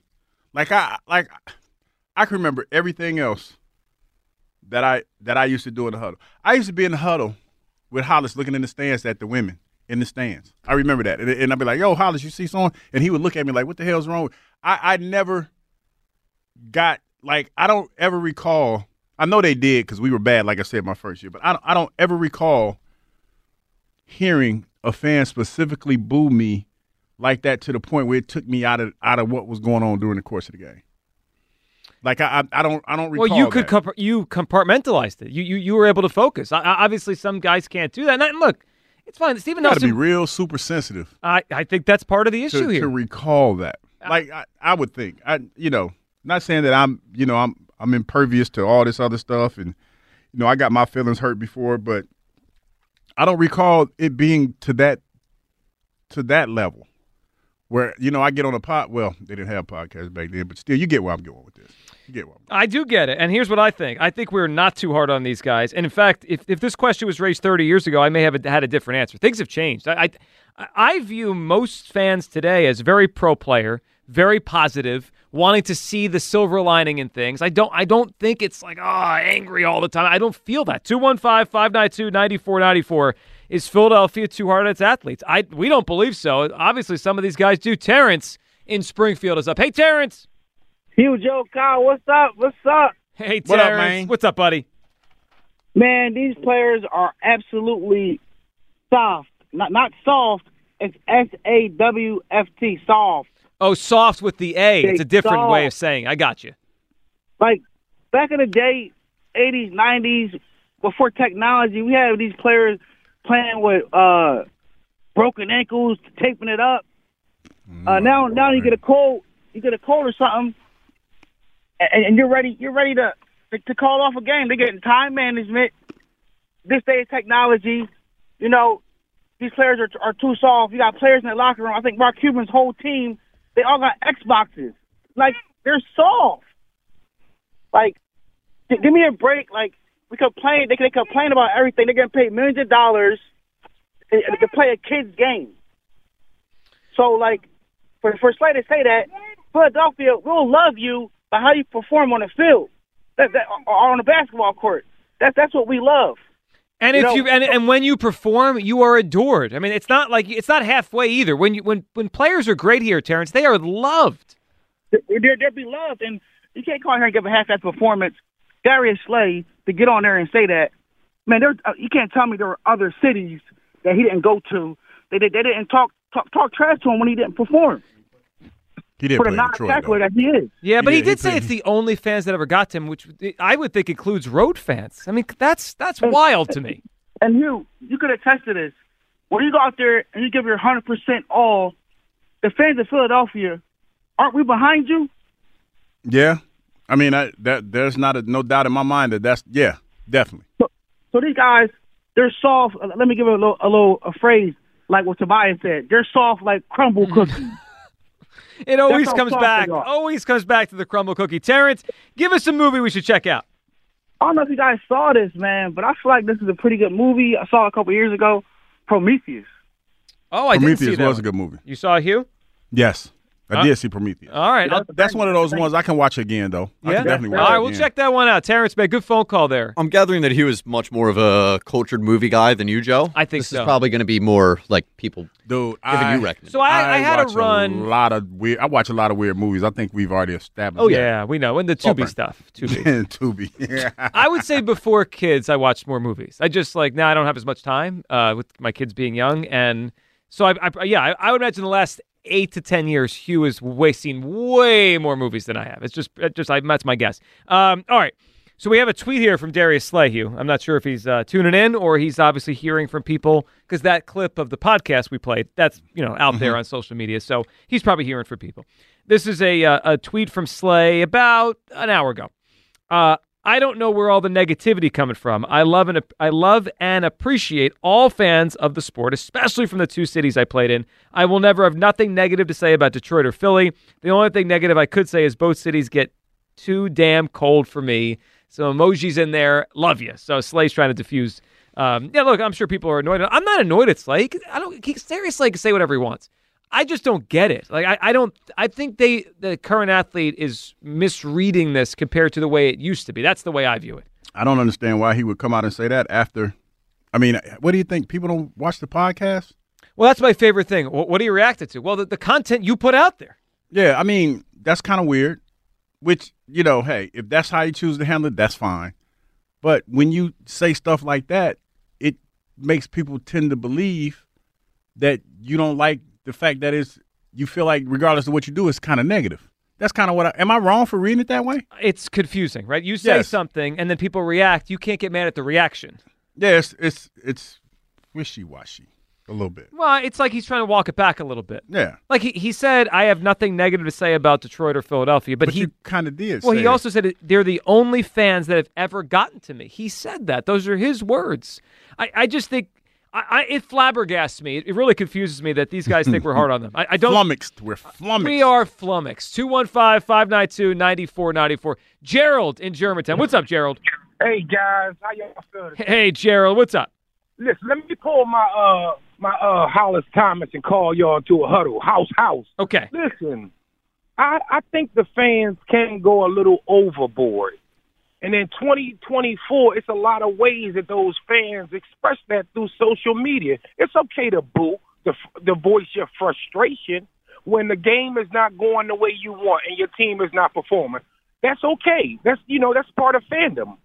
But it, it, it goes a little too far nowadays, especially with social media when you can sit behind your phone and type all kinds of vicious things to these players, and then we say, "Well, they make millions of dollars." Is- That, that makes them less. That don't make them less human. So, Gerald, I agree with you on that, and I do think the social media aspect has, has changed this. It's it's almost like the noise never stops, right? The game ends, right? So those fans go home that maybe were frustrated and booed, but the, but it never ends. And Gerald, I'll, I'll give you a quick personal example. I- I don't look to see what people say to react to what we say on the show because people on social media tend to be over the top. But like once Right. in a while, I'll see something negative someone says at me or about me. But I don't make that like all Philadelphia fans. Like I don't believe that. Like I, I don't believe every single person feels the way that. I think that's what these athletes do. They think all these fans are against them. It might just be one or two or a hundred idiots. Now, I don't think he meant that the whole Philadelphia fan base. I don't. That's not what he's saying. What he's saying is it's some really mean and nasty people Right. out here that call themselves fans, and and I agree. I, I'm on social media and I see some of the comments. You you know, as a player, if you have a bad game, it's all right to say, you know, Dad, he he, he stunk tonight. Yeah. But these fans go a little beyond that. They go they they started making it personal, and that's not right. And I agree with you on that. That's not right. But I don't think that's just Philadelphia. I think that's just the fans. I- right? That's fans. That's fans. Period. I'm not just saying Yeah. just Philadelphia, but at Philadelphia, we we a little we, we like times two with it. yeah, like, we we a little special, man. Like we, Well, I agree on the special, Gerald. I do, Gerald. That's that's fair. I, the social media stuff does add a layer to it that that probably like it just never ends for them. Gerald, and then the radio. We got a radio station that pop, WIP pop, and it's known. You know, we, we like this is a real radio station. It's known throughout the land, and sometimes some of the hosts can take it a little far and create a narrative and make it the topic of the day and have fans calling in on that. And then it gets personal again on that because I'm a listener. well, I well, appreciate you listening. I, I tend to not believe that the any host here makes things personal. If we don't I think a player's movie good, for y'all, what, man, what to movie watch. you got, Gerald? It's I don't think neither one of y'all see it because it's probably before y'all time. Watch The Thief. The Thief with James Caan. It's an old movie. Ooh, But that if sounds you good. in the gangster movies, if you in the gangster movies, You know that that gangster talk. The thief, James Caan. The Thief, Gerald. Good phone call there. You It's see that 1981. The Thief. No, I've never seen that one. James Caan's heyday back then. Yeah, he's still with us, ain't he? James, Caan- no, I I've don't told think he you. I've told you guys. I the These, news these cycle. are not things that we should be working out in real time over moves the so fast that y- you hear about Google. you hear about Yeah, someone you're right. passing, and then a year later you say, "Joe, is that person still with us?" And I don't know. We do not want to be whatever that news outlet was that had Joe Frazier visiting the uh, Well, the, the library. James Caan is, Is no not with longer it. with yeah, us. I think because I remember I, I remember that because um, his son Scott is uh he does television now. His- Scott his- Caan? Yeah, Scott Caan. Yeah. No, I just remember because I, I was a big James Caan. James fan Caan was growing incredible. Yeah, Yeah. We, we lost uh, James Caan 2022. 2022. Yeah. Great actor. All right, Gerald with the thief. I like that one. Okay, let's um let's talk to Michael, who's up next on WIP. Hey, Michael. Hey, Joe, Hugh, happy Friday. Happy Hope, Friday, uh. Happy Friday, going well Day, with you. Michael. Yeah, What's up yeah. today? So I wanted to comment about the the harsh, uh, you know, Philly fans and, and, and whatnot, right? And I think um, I, I want to link my idea back to, to two things that happened recently, right? So I think instead of the word harsh, right, I would use the word accountable. I think we're accountable to our athletes, right? And I link that back to something that AJ Brown said when he joined uh, WIP, what on the uh, uh, uh, afternoon show? Yeah, last right? Friday. Yep, Yep. yep. Right. In that, in his description, there's two things that you pick out from what he said. Right. One of the things that he said was, "Hey, when you see me on the sideline and I'm emotional, right? You meet, we immediately think that like I'm up to something no good, right? But essentially, what he's doing is he's holding people accountable, right? So he's emotional, right? He's frustrated on the sideline, he's angered on the sideline, right? Because he's trying to hold people accountable. Same with us, right? When we hold people accountable, we express that emotionally through our podcast, through our booing. It's the same thing, right? And also in that uh, uh, interview that was with them, right? He flat out admitted, right? Like players weren't executing, right? So when we see that with our eyeballs, right? We can, we know that hey, you're not living up to expectations. I'm holding you accountable, and I'm going to boo you, right? Now, I agree with what everyone else says, right? Like, yeah, like like sometimes that goes too far. Sometimes that's personal. That's not good, right? But like, it's not just football that we do this with, right? One of my favorite Philly athletes of all time, I love him to death, right? It, I, I want to model my. I wish I played like him, right? Is Jimmy Rollins, right? Jimmy Rollins, NL MVP, brought us the World Series. When he goes, you know, we go, right? But guess what? When you don't run the first base, and I know that you can run the first base and make things happen and whatever, I'm going to boo you. You're uh, you're not holding your play accountable to the best of your ability, and I think that's what's going on here. Yeah, and to, my- to- Michael, I like that. And to go off your point, like when AJ made his point about you see me on the sideline, I'm emotional. Here's the reason. Like he's basically asking us to give him the benefit of the doubt. Like I'm not a bad guy. I'm not a bad teammate. I want to win. So you see my emotion. Well, I think it works the same way the other way. Like way, yeah. no no one dislikes these players because No. they're playing bad. We want them to play better. yes, hundred percent correct. Yep, and we think exactly they can. Again, they don't boo nobodies. Like we, we do, the 2016 Phillies didn't get booed. The 2015 Sixers didn't get booed. They, we knew they were bad, but when the team's supposed to be good, well, then the frustration comes out. Michael, give us a movie we should check out. So I like this movie in particular. Uh, it's a suspense thriller. Uh, it's got some big names to it. Uh, it's called Mr. Brooks. It uh, has Kevin Costner in it, right? Which I, I I tend to like what he does. So Kevin Costner's in it, and then obviously, uh, you know, it's always nice to have a leading lady that's a little nice on the eyes. Demi Moore is in it, right? Uh, so good suspense thriller. Uh, two good actors in there, right? And uh, a little eye candy. So Mr. Brooks. Mr. Brooks. You ever see that Came one? out in two, 2007. Good stuff, Michael. We appreciate it. I don't think I, I didn't see. I don't Mr. think Brooks. I've seen this one either. Kevin Costner and well uh, respected Demi businessman Moore. Earl Brooks has a secret. Beneath his family man fa- facade lurks a murderous alter ego named Marshall. Marshall Brooks. I like this addition to uh, Yeah. Try Days. Hugh reads the description of the movie for us. Brooks, he Marshall Brooks struggles with his addiction to killing, but Marshall enjoys his grisly hobby too much to let go. Finally, Brooks resolves to, to commit to he resolves to commit one final murder, but a voyeur sees him. Dane Cook witnesses it all. Yeah, that's Is that your movie voiceover? uh, yeah. voice? That was a horrible voiceover. We by should the get way. you to, to lay down a, like a trailer. Yeah. You know what? You know what? What if we did a trailer for each team's season and Hugh voices it, it does. You know what? It doesn't help that I'm blind and I don't have my glasses on. As you see me looking, I'm trying to. I'm, I'm doing my dad used to do. How you pull it back so you can see it. Yeah. I'm doing that. You need those librarian glasses. that Yeah, I don't. over I the- don't. It doesn't help that I'm blind. So yeah. But I, I yeah. just I did you purposely do the voice or did it just come natural when No, you read that's just how you do it. Like when I read, it's like almost like I'm doing a dramatic read. You remember that? Like in a world Yes. filled with hatred. In a world Yeah. filled with yeah. Yeah, that, that kind of yeah. All right, movie trailers are next. We're gonna get to that. Derek and Paoli. What's up, Derek? How you doing, guys? What's Derek, going on, what's man? up, buddy? You, you know what though? I, I mean, like when y'all saying Slay, he's calling out the fan base. I, feel like Slay clearly said it's always the same guy who's probably a season ticket holder that's back there that he's. You know what I'm saying? And, and I feel like the Philly stigma of like this is a blue collar town. Them people that sitting down there in them two thousand dollar seats, they ain't nothing blue collar about them. You know what I'm saying?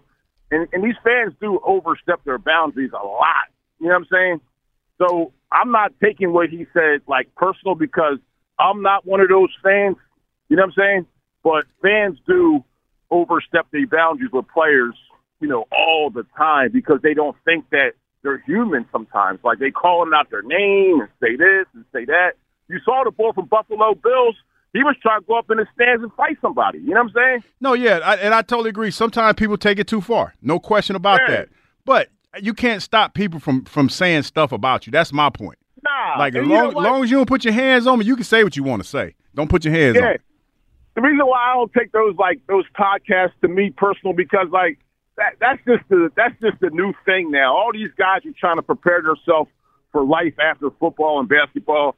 So it's just like to me it was like two or three brothers sitting around like having a conversation that could be aired. You know what I'm saying? Yeah, but And- but I but I but Derek, I look at it like this. Now now we all work these jobs. Now, would you sit around like I would never go anywhere on a podcast. Say if I go back to Atlanta and I'm I'm say I'm at the radio station down in Atlanta and they ask me about Joe and Kyle. And I say, well, yeah, you know, I really don't like Joe too much. And and there's some repercussion for me saying that. You you get what I'm going where I'm going with this? yeah, I hear what because what he's doing is like because all fans aren't like that and when you hear like when i hear a player say that man like immediately i go into like why why is it that your focus is what they're saying about you instead of the task at hand like why are you not focusing on football why is that the biggest thing that that's on your mind is the fact that you're getting booed by some dude that's probably three sheets to the wind that comes to the game and sits there every week why does that bother Well, you so much I'm not I'm not going to say that it bothers them that much, but if you sit like you can you can try to block something out, but if it's a constant in your ear and you you're going to hear it, like I said, I'm not I'm not taking it personal, Mhm. but I do. And and my overall, I'm a Philly fan. Like the Sixers. I- I'm more into the Phillies than ever. You know, what I mean, I always like the Eagles, and I do think listening to these callers every day when they call in, like Hurt sucks and this person sucks and Bede's always hurt. You think Embiid always want to be hurt? You know what I'm saying? No, of course not. But but he is always. But he is No, I always. hear, I hear what you're saying. I get where you're coming Like, from. I'm saying like, but it's sometimes you can't control that though. Like he's Of course, 7'2", of course. 280 pounds, plays a reckless style of basketball. Like none of us know how it is to be 7'2", 300 pounds. You know what I'm saying? Like to be that coordinated and all that kind of stuff. Like people here would just be like, he's always hurt and he's this and he's that. That's just like, damn. Like how would you feel if that was you? What? You're giving it your all when you're being criticized because Yeah, it would it would hurt in the stink, but it would stink. But Right? get, but you know what? At the same time, Derek, when he last year when he had a great season, you got uh, nine out of ten fans banging the table saying we got to get him the MVPs, got to get the MVPs, better than Jokic. So it goes both ways. Like if you I mean, you say nine out of ten. I think it's more like five out of ten. no. I, Derek, I disagree because I, I, I, dis- I when Pete when he's doing people want to rival. Yo, All right, real Derek, quick, give us a movie. Give me a movie you got. Uh, you know what? Since you're talking about fans, I'm gonna go back in the day. Robert De Niro, Wesley Snipes, the fan. That- It's a gr- big star Derek. right That there. is a great movie. That's a, That's a good- that's a right banger. there. It it, Yeah. it is a weird movie, Derek. It's a good phone call. It, the Fan is a weird movie, but it is good. Um, De Niro plays that. I forget what was his name, Jimmy something or I remember the, guy, the guy's name in the movie. Yeah, because uh, Wesley's the baseball player, right? Yeah, and he's basically it's a spoof on Barry Bonds, right? He got the earring on. He signed with the Giants, the big the big free agent signing. He's he's supposed to be Barry Bonds. Is that what it is? Yeah, because around the same time Bonds went and signed there for the biggest deal. Mhm. And if you see, if you look at Wesley Snipes during the movie, he's got the earring. That, remember Bonds used to wear that earring. Yeah, that yeah. Yeah, but they don't call him Bonds. I forget. The, I'm trying to remember the name of of uh, De Niro's character. That's a. It's a weird movie, but it's a good one. 215-592-9494. That's how you hop aboard. Is Philadelphia too hard on its athletes? It feels to me like some of these guys think that. I, I don't think so. Your movie recommendations on a try day, something you think we haven't seen before. And there's a big myth going on around Kyle Schwarber and the leadoff debate. I'm going to debunk it here. I mean, this myth's gone too far. And could we be getting a glimpse of today of the Phillies opening day lineup? We'll let you know about that. 215 592 9494 midday show on Sports Radio 94 WIP. ESPN Bet is now live in Pennsylvania as the official sportsbook bet. A sportsbook of ESPN, ESPN Bet is the only place to find daily exclusives and offers with your favorite ESPN personalities and shows. Sign up today and new users get $100 in bonus bets for making any sportsbook bet.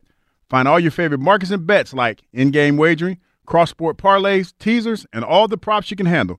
That's ESPN Bet. Download today. Oh, what a play. Must be 21 plus. Gambling problem? Call 1-800-GAMBLER. Terms and conditions apply. See app for details.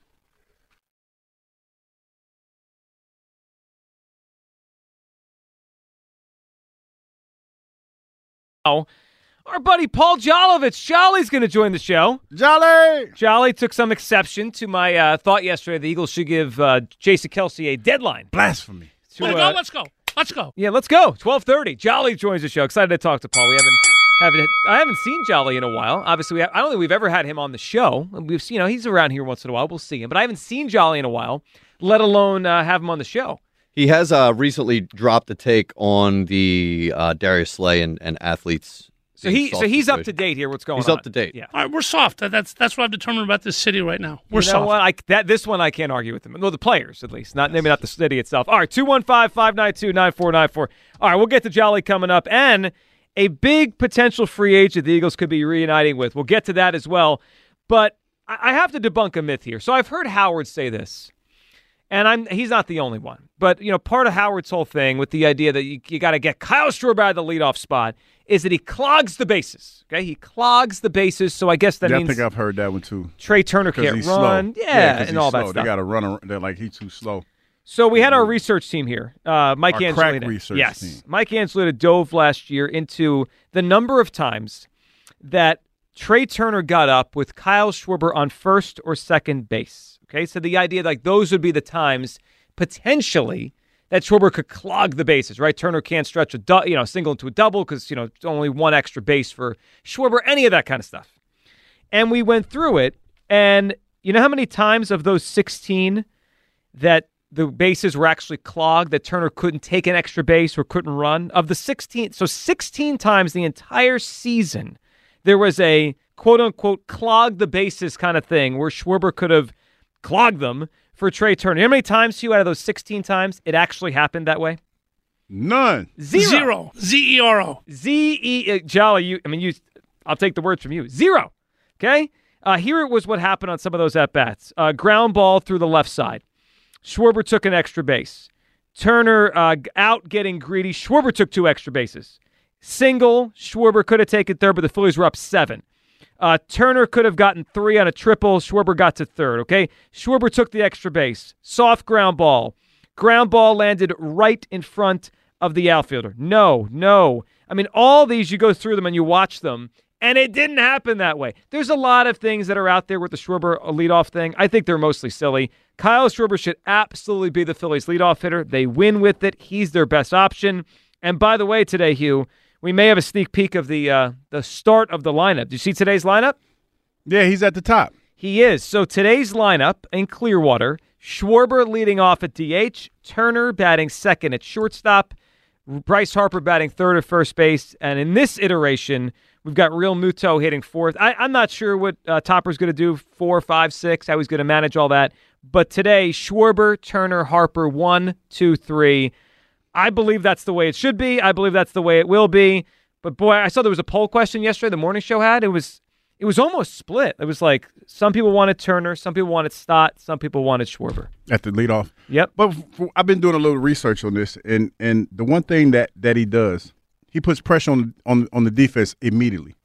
And when you turn your order over, it's a good chance that you have some guys on base and you have a guy who who is either hitting a home run or getting walked. Yep.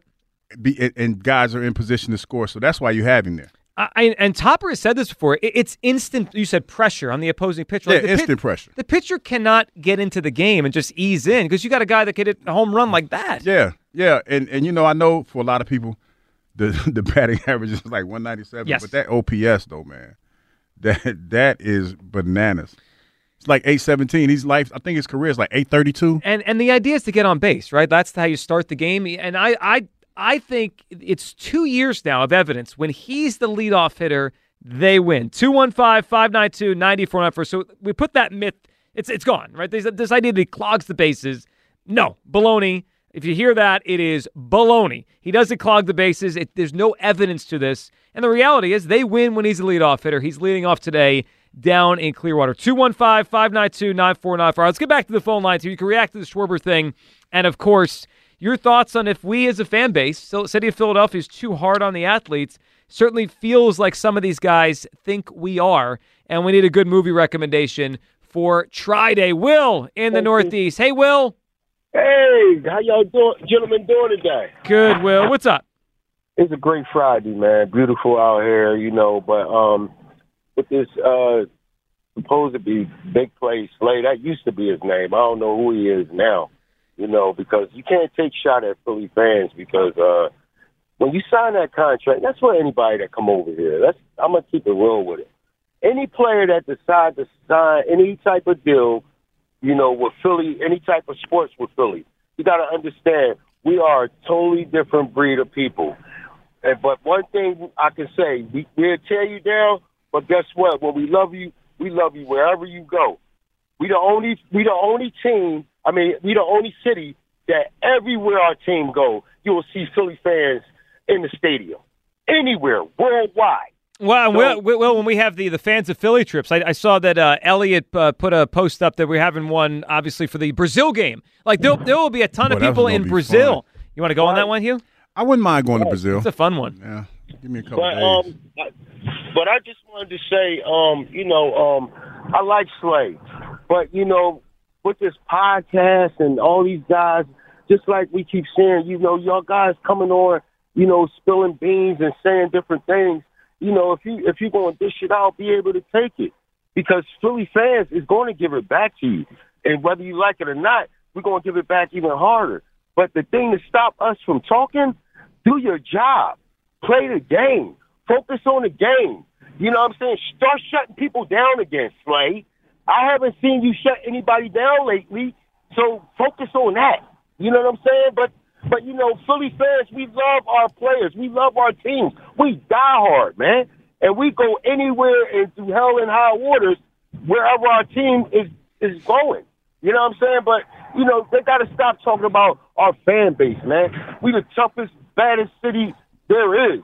Everybody want to be like us, and I'm keeping it a beam. Wherever Philly, anybody in Philly, Philadelphia go, they know we're Philadelphia uh, people, man. There's no So, uh, question, Will. There's no question about that. Will, give us a movie we should check out. Um, I got I got a good one. You know, when Denzel did, you know, a bad character because everybody was used to him doing good characters. Robin Williams, uh, one hour photo. yeah, that was a pretty good one. That he was, a, he was a killer. Serial Yeah, killer. that was a di- well. I, I saw that one, but it's been uh, been a long time. I think I only saw it once. Will, good phone call.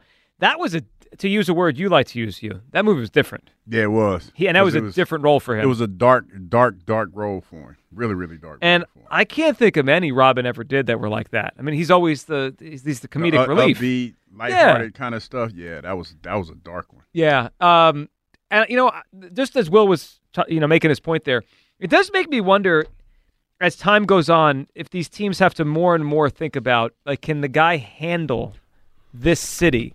Like, I go back to Harper Machado. Remember we discussed that the other day, that decision. Mm, Like, they're not that different as players, right? They're both great players, and I'm not saying Machado couldn't handle it.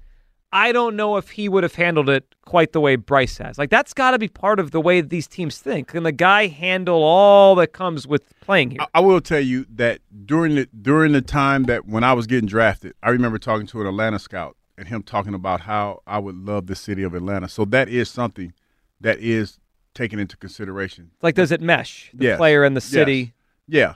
I, I think you have to look at that, man, because this is a tough place to play, and we've seen that. Who was it? Uh, Orlando Scandrick when he got here. he he had a rough one. He was only here for three weeks. Yeah, he had a rough. And it one. was not a- easy, yeah. It was it was a rough three weeks. Like you have to be able to mess with mess with the city, and you you.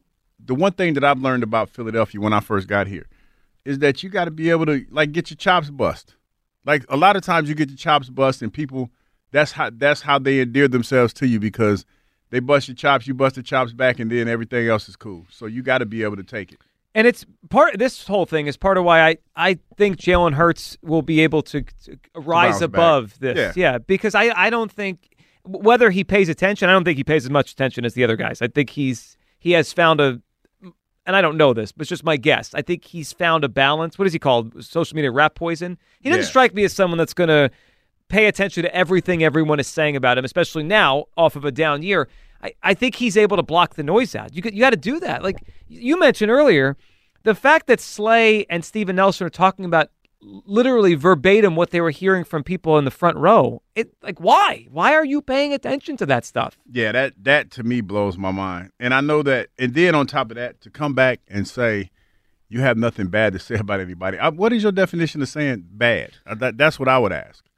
Because it feels like you do a whole lot of throwing rocks and hiding hands as far as as uh you know when you you talk about certain things. What I mean by that is Joe, you will say something negative about somebody, and then you pretend like you didn't say nothing at all. Yeah.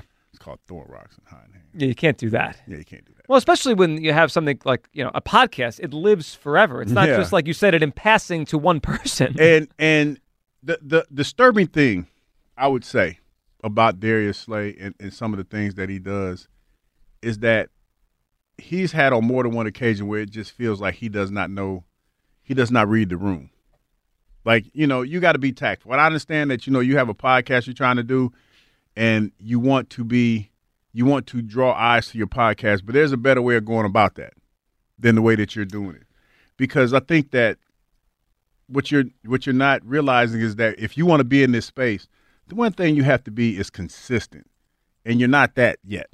Because you'll say one thing one day, and then you'll back off of it real quick. So you you have to be consistent, and, and you haven't found that that happy medium for you yet. And the thing that strikes me about you know you talking about consistency or saying the right thing or striking the right note. I mean, he's done this multiple times. A year ago is when he talked about how well his pa- him and the DBs played in the Super Bowl. Like, dude, you lost. Mahomes did ha- what one incompletion the whole second half of the game. Like again, read the room. Jeff's in Philly. What's up, Jeff? Hey, what's going on, guys? How you doing? Good, Jeff. What's on your mind today? Um, so I want to talk about uh, Schwarber, and I agree with you, Joe, a 100%. I think he should stay off in the leadoff spot. Um, I mean, think about it. How far we made it in the past two years, and it. I don't think we all went cold at the same time in that spot. Not to mention Kimbrell and Thompson and his decisions. I, I just, I just don't understand why you would want to move him and put Trainer Turner in his place. Like all these guys are swinging for the fences nowadays anyway, so it's like I don't really see that much of a difference of anybody you'd put in a spot. You know. I don't either. And, and the formulas worked for them, like you mentioned. When they moved him to the leadoff spot, I think it was June 2nd last year, they, they played at like a 99 win pace the rest of the season. They were a great team. It's, it's weird to me that we want to mess with success. Two years in a row, he's been the leadoff hitter for a team you know, that came this close, Jeff, to winning a World Series, and it's like people just want to change it for some reason. Exactly, and I I could be wrong, but in one game of the playoffs, I I don't know if it was a leadoff home run that he hit immediate uh, like at the beginning of the game, but it just I felt like it just set the tempo. Like when you do that to a pitcher, like at the first pitch, first batter, that rattles him for the rest of the game. Oh, Like, I agree game. with you. I think it was. It may have been this. Uh, Ar- I think it was his second at bat, maybe of the Arizona game in Game One or two last year. Yeah, but it was Yeah, early. It might, yeah, it was yeah early. Early, regardless. You know what I mean? Yeah, and it gets So- it gets every it, it takes especially if it's at home. I mean, the crowd just goes bananas when it happens. Here, Jeff, it's like it's my favorite debate that doesn't seem to ever go away is, is who should it lead off, but I, I think it should be Schwarber. Jeff, what movie should we check out? All right, so I don't know. I wasn't listening for a whole long, so I don't know if anybody ever saw it. But have you guys ever heard of or seen the drop? The drop? I haven't. The Who's drop. in it? It's uh, it's uh, James Gandolfini and Tom Hardy. I actually think it's uh, James Gandolfini's last movie before he died. It's like oh wow, James James Gandolfini owns a bar, and people come by and drop off bookie bet slips and money that they're owed to organized crimes around the area, and it's a fucking oh my bad. See, sorry, it's a good movie.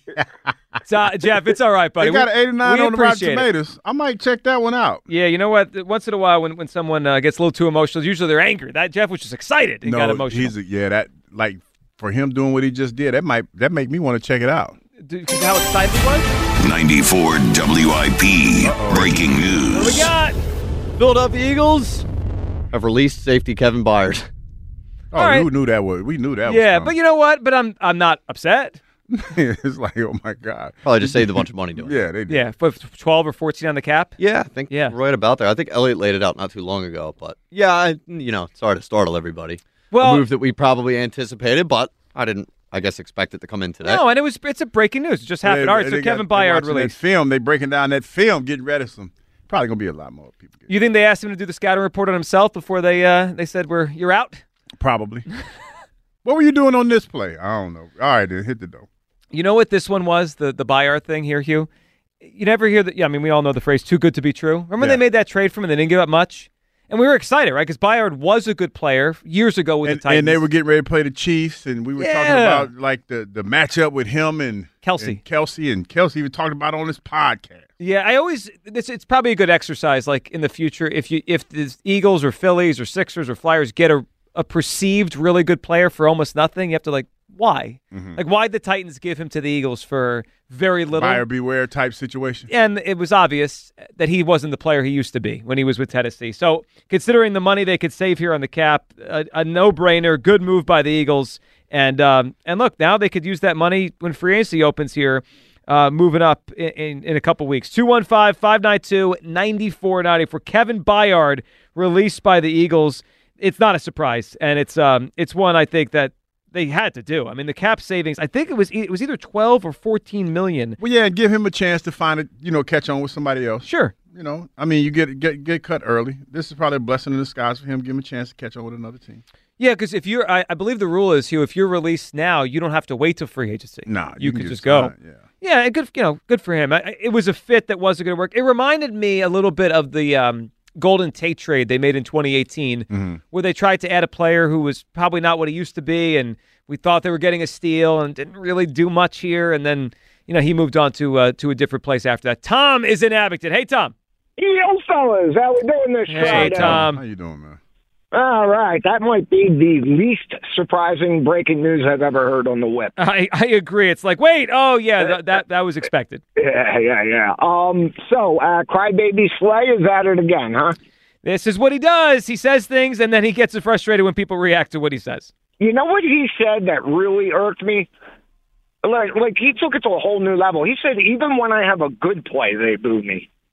And that's not true. that? It's yeah, I, I did, and it's not tr- that. That's that's to me what's frustrating. Like that's a complete exaggeration. He gets cheered when he makes good plays. Of course he does. Now, I would argue, uh, and I think you have the same stance, Joe, uh, that our fan base has gotten softer, not soft, but softer in the past 30 years. The problem is the modern athlete has gotten even more soft than this fan base. Yeah, it's like the soft ratio. It's not it's not equaling out maybe the way it needs to be there. Yeah, yeah I think you're right. It's a ratio. It's a soft I didn't, I ratio. didn't, I didn't know that. Yeah. And and there's two guys in particular that I would love to hear their opinion on this subject. The first being Alec Bohm, because we all remember I bleep and hate this place. Um, and then of course I would love to hear from Trea Turner. I mean, thanks to John Fritz, I mean we gave that guy a standing out when he was sucking. So Tom, how it- are we too hard on I our agree. players? And look, both of those guys. I think it's it's more about them than us. Like if you just get back to work and figure it out, people will love you. Like no one dislikes Alec Bohm, right? Like just because No. he said that, because he bounced back and he's you know he's a decent player now. And, obviously he was Trea went crazy. Yeah. And he was a man. He took ownership of it. I- I, mean, I, he'll be loved forever for that. So, Slay, Crybaby, you need to take a page out of Albert Bohm's book. Tom, what movie should we check out? All right, you guys both have Netflix? Yes. Okay, so you got to watch the movie called The Menu with Ralph Fiennes, and it's got that redheaded actor from the chess, uh, the chess show. It is fantastic. Oh, the woman from Queen's Gambit. Yep. So the what is it about? What's the menu about? Uh, well, uh, oddly enough, it's about a restaurant. I figured. And uh, what's on the menu is going to surprise you. Let's put it that I way. think I, I think I saw the trailer for this. Yeah? it's, it's a little. It's a little. Uh, It's It's a little fantastic. dark. It's a little Okay. dark. I, all right, Tom. I'm in, man. We appreciate it. a little The- dark. The menu. We've got a couple dark ones. Yeah. The I- I- menu. I, don't mind. I don't mind the dark movies. Uh, by the way, so the Byard release clears over thirteen million dollars. That's in Kelce's space. money. It very well may be. That's a good point. Bread. I mean, that So we're, almost- still, we're still in a good spot. We could pay. We could pay. Uh, we could pay Haason Reddick. I was about to say Slay, but I meant Haason Reddick. We already paid Slay. Yeah, we already paid. Well, I mean, Hugh, to the point of Slay, if they release some of these guys, they'll take a cap hit. So you need cap Yeah. room to take a cap hit. Yes. It just gives them more flexibility. And Yeah. I think we all saw it last year. Byard wasn't going to be a starter uh, moving forward here. How many safeties do we need here? One or two? Three. We need three new ones? Oh, you talking about new ones? Yeah, it's like new. I mean, like this offseason, who, how many who safeties? Because who who's considered like we got we got Blankenship. Blankenship. And Sydney Brown Sydney got Brown injured in the last is- game. He's little though, right? Well, but he's he gets also injured. Yeah.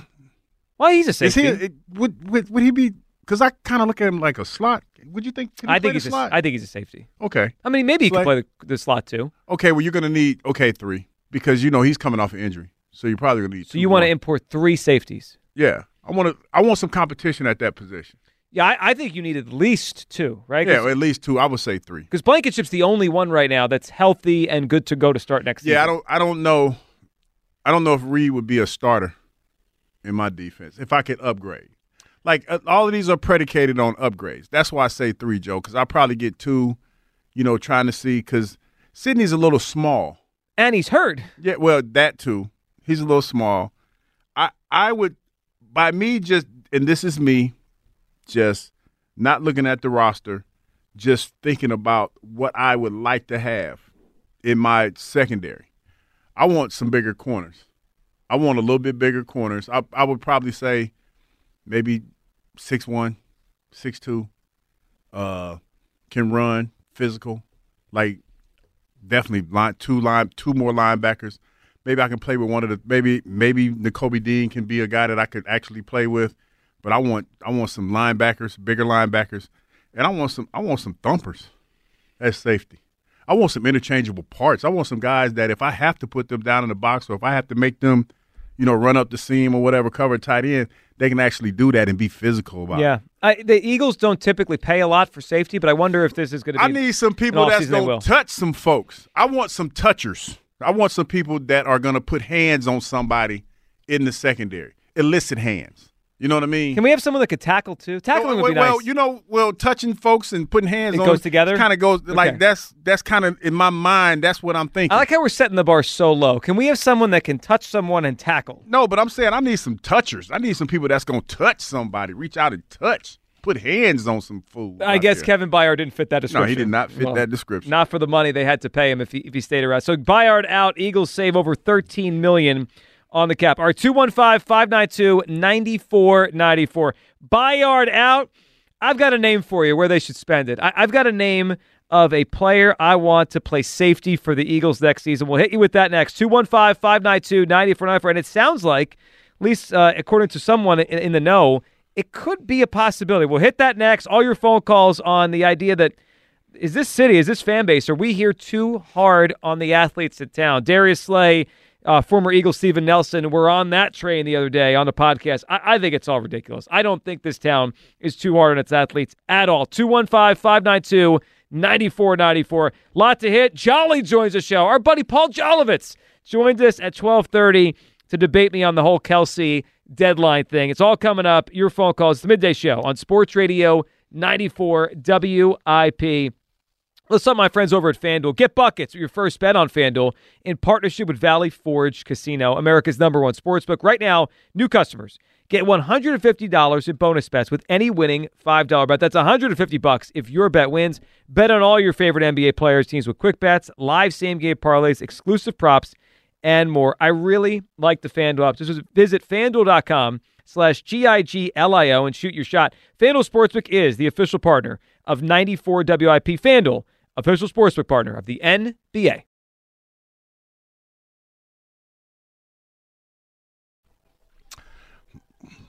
Welcome back, Think- you midday think show. Schwarber gonna come out to that this year? Who's that?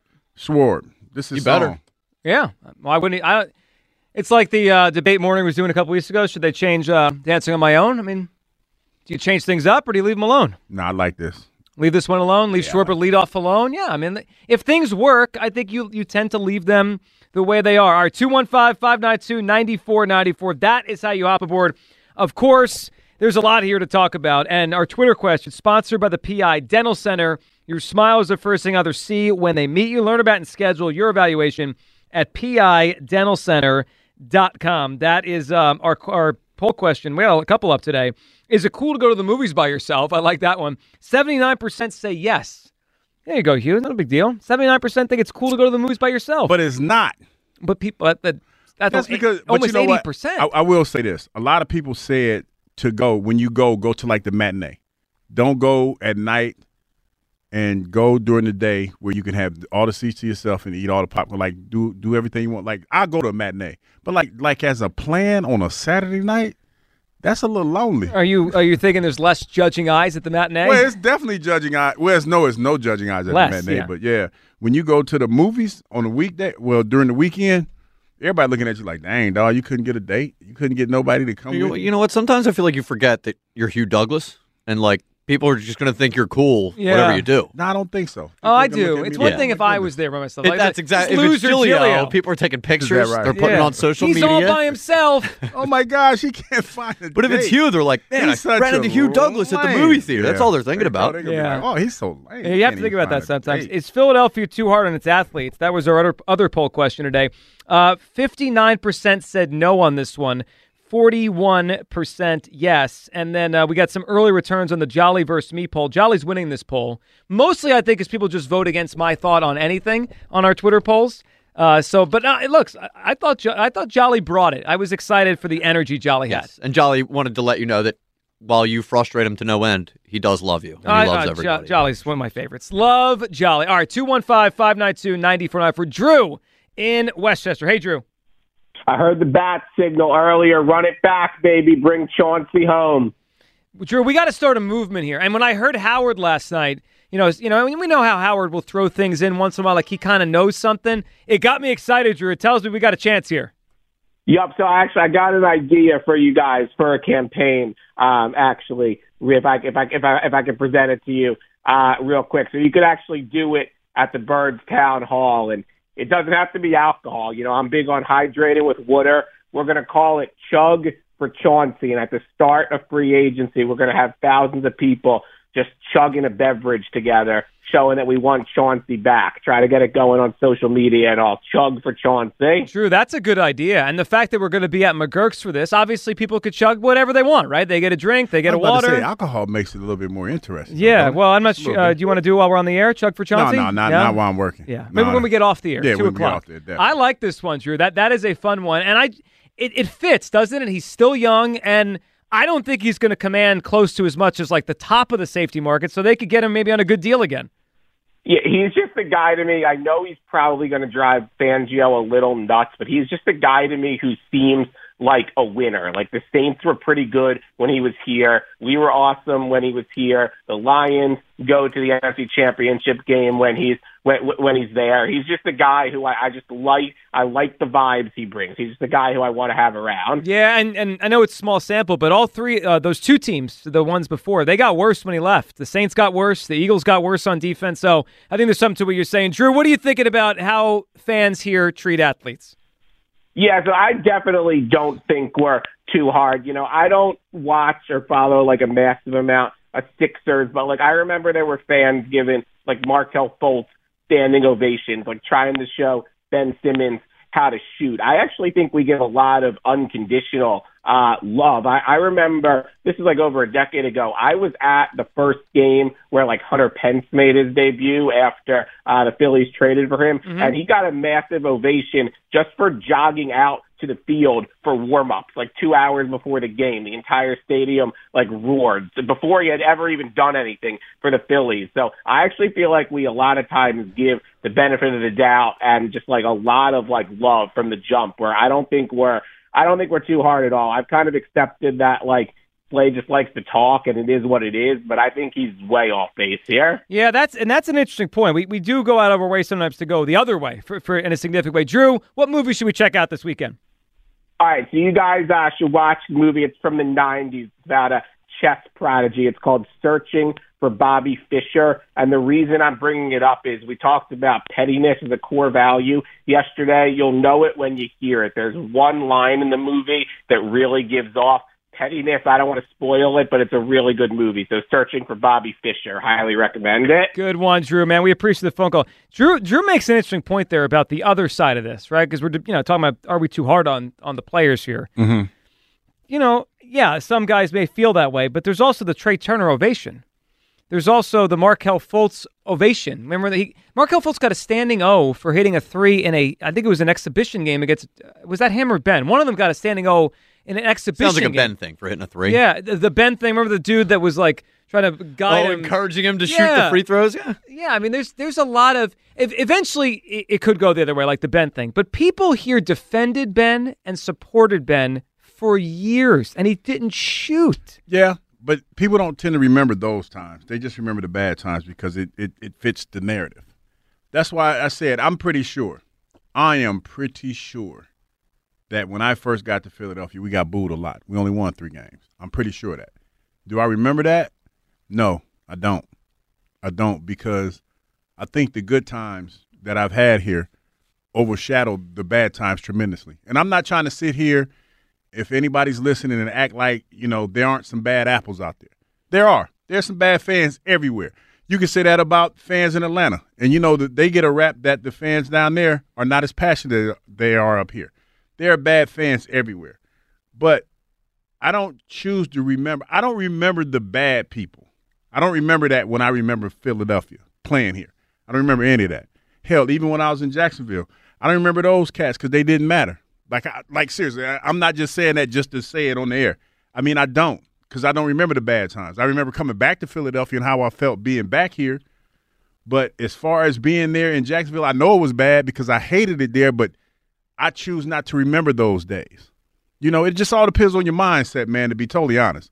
And it, it's just ironic to me that when you look at, when I look at, okay, say for instance, Darius Slay, because we, we're talking about him, and the time that you've been here to now, I would I don't think I'm being facetious when I say that the time has you've had more success here than you've had bad times. Oh, I completely agree. You know what I mean? Yeah. So so why is it that when you talk about this city that you talk about you love being here and all this other stuff, that's the part that sticks out to you. It's like being in a relationship, man.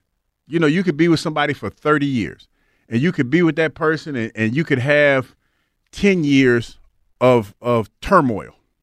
But those other 20 years were great. But you, you it, it's all depends on your mindset. You choose to remember the bad 10 years instead of the the 20 good years. So it's all it's all about your mindset, man. And that that's what when I heard this and I heard them talking, both of them because the other guy that was here, the other corner that was Steven Nelson.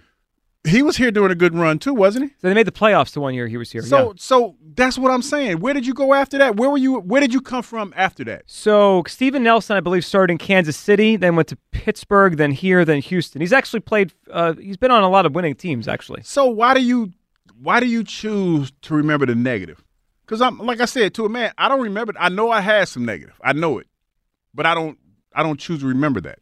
I really don't. Yeah, someone called earlier and mentioned that we as fans have gotten a little easier, softer, but maybe so have the players. And I don't think it was really meant as a negative. It's just maybe true, right? Like I don't think this town is as hard on players as it used to be. I also think the the player in general, players have. It's probably social media. They have rabbit ears. They just hear more now, so maybe it feels amplified. I, I don't know what it is. It just it strikes me when you hear this because it's like, are we really that hard? I I think there's a lot of, especially younger fans, who want to. I'll use AJ Brown's word. They ride for players, right? It's it's, their, it's their guy, whether it's Hurts or it's Brown or it's Bryce. They don't want to hear any criticism of the player, and that's fine. But I, I that didn't. I don't remember that when I was younger. Like I don't remember much of that. Now it's it, it feels like there's more of that. 215-592-9494. Let's go to Ken in Cinnaminson. And hey Ken. Good afternoon, gentlemen. How are you today? Good, Ken. What's up?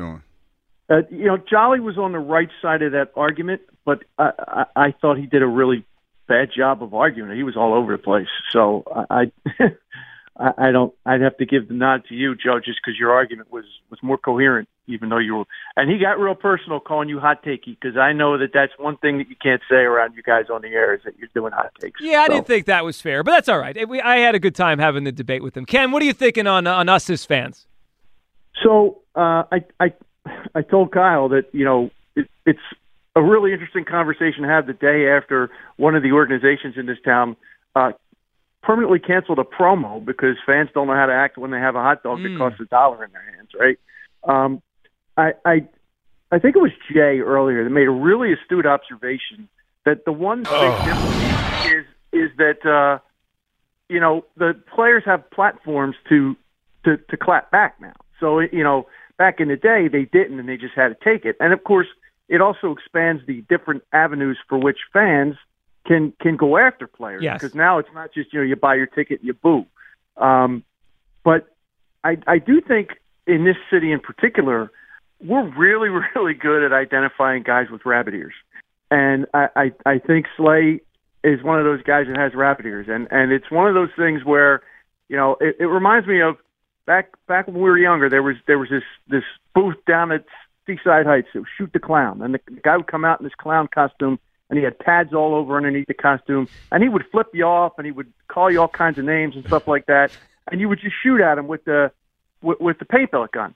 Well, both me and my buddy were really good with guns because we were in the military and stuff like that, and we found this little spot on his neck where the mask ended and the shoulder pads hadn't started, and it was just bare skin under there. And we found that spot and we pelted that thing and we chased him back behind that curtain. he waved his hands. That's what that's what fans in this city are great at doing to guys with rabbit ears. Is just pelting that little bare spot until they run back behind the curtain. So, you know, I I went to the Eagles game in in Lambeau uh, in 2019 when they won that Thursday night game in Lambeau, and it was like an otherworldly experience. Like I I, I thought I had traveled to another planet when when you know the Eagles win the game and and Packers fans are coming up to us after the game, patting us on the back, saying, "Hey, good game. You guys really deserve to win." I'm like, man, this is this is not Philadelphia. Yeah, that's So- a 180. And that Ken, that's a funny story. I I uh, grew up not that far from Seaside Heights. I guess that that clown was out of there by the time I, I got to go and hang out down there because I, I don't remember, but that is funny how you got him. Ken, give us a uh, a good movie we should check out. So it's a, I'm sure you guys haven't seen it. It's from 1990. Really good movie. Uh, Sean Penn, Gary Oldman, Ed Harris. It's called State of Grace. It's about uh, basically the Westies, um, the Irish Irish mob guys in um, Hell's Kitchen in New York. Uh, really, really good movie. I, I haven't seen that one. I'll check it out. Ken, Yeah, let good see if I phone can call. find Sean Penn. I like Sean Penn. Sean Penn's a good actor. Um, we've got a couple mob movie kind of recommendations today. Those are some good movies, man. I'm telling you, I, I I've already put Sisu on my movie watch list, and there was another one that I got. It was something. Uh, it's called Something Wrong with Diane. Something's wrong with Diane. Mhm. So that's probably going to be another good one. I like documentaries. Like documentaries to me, I, I like those real life stories because it's like when you watch them, you're like, for real, somebody did that. There's some, and there's more. There's more now. I, I, I guess because of streaming, they make more now. Maybe I wasn't aware of them. I don't know, 15 years ago. It just feels like there's so many. Like any subject you want, you could probably find a decent documentary on. Chris in Northeast Philly's up. Hey, Chris. Hey, what's up, guys? What's up, Chris? All right. Well, first of all, um, yeah, as a city, we are not too hard uh, on our athletes. I gotta just look at Alec Bowman, Bryce Harper. I'd boo me, and I I believe and hate this place. I mean, both of those guys are still here. Both are playing well. Both seem to like it here. So, like, just you know, man up, go play, play hard. You're gonna be all right. Uh, that's the way I see it. Yeah, and Chris, if you if you just do it that way, people they'll go from not liking you to loving you. Like Alec Bohm was a guy that everyone was frustrated with. It looked like he could be a bust, and now people love him. People really like Alec Bohm. Yeah, I mean, I, I love the guy. I mean, and and he and he's getting better, and we get to watch it, and and it's almost like that little adversity like made people like him even more, made people relate to him or something on a, on a on a better level. But um, now moving on to uh, Slay specifically, um, I wasn't really that mad, or I didn't take it personally the stuff that he said. I kind of compared it to some of the stuff with AJ when he called in last week. And don't get me wrong, like I thought, like props to him for doing that. I thought that was cool, but just the way he handled some of it, like like you know, he he he was angry. He was clearly angry. Angry. He was trying to take it to Ike and Jack. He, he he, was talking about, you know, you don't, you misunderstand me when it's like, well, dude, you're clearly misunderstanding us and this station and, and the role of it. It seems like, and you have no interest in trying to understand it. Like, and like I didn't get any of that from Slay. Like I didn't get any hostility or any of that. It was almost like he, he just kind of talks to talk. He's got his podcast. He's talking to his buddies. It's, it's, it's almost like he doesn't even, to me at least, he's not even taking a lot of the stuff that he's saying seriously, and it's not personal. And that's why I didn't mind the walk back either, because it's like, come on, guys, it's all love. It's like he's just talking to talk. I didn't. But the, the problem I have with him is he's afraid to tackle more than anything he says on his podcast. He's afraid to tackle. That's my problem. Yeah, and he's he's also afraid to tackle, uh, you know, a take. Like that, that's the problem. He's afraid to tackle the tape. Maybe he doesn't like to tackle anything. That Yeah, might be yeah, the, that'd that's, be a big. that's probably the biggest issue that he has Yeah. right now. He's afraid, afraid to tackle it. You're right about that, Chris. Chris, give us a great movie we should check out. All right, um, I'm going to give you the uh, the Iron Claw. It's the tragic story of the uh, the Von Erich wrestling family. Mourning. It's, it's a tearjerker. It was a rough watch for me because I uh, I lost my younger brother last August. He was 30, and that's kind of exactly what the movie's about. It's about a lot of loss, but it was great movie. Have your tissues ready. The tearjerker and excellent performances all around. I've. I've heard of that, and I wanted to see it. Chris, Iron Claw? th- thank you for the recommendation. Yeah, the Iron Claw with the uh, the Von Erich, um, the wrestling family. Um, yeah, like I, the other thing about the Slay thing today. I, so that he was on Steven Nelson, but let's play it again. On Steven Nelson's podcast, here's some of Darius Slay, Steven Nelson talking about fans in Philadelphia. Hey, bro, I learned quick. I said, oh, yeah, I got to get out of here. This not good for my mental health. Go ahead. Like, I'm stressed out. I'll, it'll stress you out. Boy. I'm stressed out. I'm talking about because I ain't gonna lie. These probably the only fans that ever got to me before. 'Cause they That's just- what I'm it's just- saying. they- I'm not- every- I'm not used It's not that, gonna bro. be just somebody new all the time. It's Yeah. gonna be the same one. Yes. And he go ch- and he go hit Yeah. you about thirty times. They gonna sit in the back of your the bench I there. and they on your ass Every But- play. But big dog, He's I- terrible. What the f- is he doing? You gotta hear that every play, even if you make a good play. I used to be like, it got to a point where like, and I don't get it twisted. I ain't, I'm not no scrub by any means. Okay, but like, Yeah, I just hard on myself. Yeah. So like, it got to a point where like, I'm playing for, I'm playing against the fans type. I ain't even Yeah. focused. I have a third down stop. I'm talking To the crowd. fans. I'm, I'm coming outside talking, not even the opposing team. Ain't it? Y'all niggas talk about. Yeah, every time. You know what's kind of interesting? I, I just, as I heard it for like the fifth time now, I, I, I thought about this. When AJ was on last week with Jack and Ike, he, he mentioned how he gets a little frustrated because maybe we don't ride for them enough, right? We, we criticize or we, you know, speak about potential trades or whatever, whatever the heck he meant. We don't ride for them. You know, Darius could have rode for Philly there. He's still here. Steven Yeah. Nelson's not an Eagle. If he wants to say it wasn't the city wasn't for him, he didn't love it. That's his prerogative. D- Darius Slay could have been like, "Yeah, man, but when we're good, it's great to play there." Nobody I- ever does that, man. He It's just two went along with sides. It's two sides to every coin, and and that's the thing that I feel is is kind of frustrated because you you still have to be here. And I looked at some of the comments because I saw some of the people on Twitter. They they was like, "Well, we love you here, Slay, and all this other stuff." But my thing is, I I I, still do not understand how when you talk about all the good that you have here, that you tend to focus on the the a few negative bad apples. Mhm. I don't I don't get that because that because that's anywhere.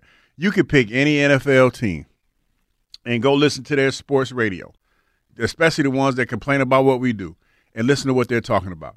I'm pretty sure there's some cats in Kansas City complaining about about the Kansas City Chiefs about something, you know. So it's the same everywhere.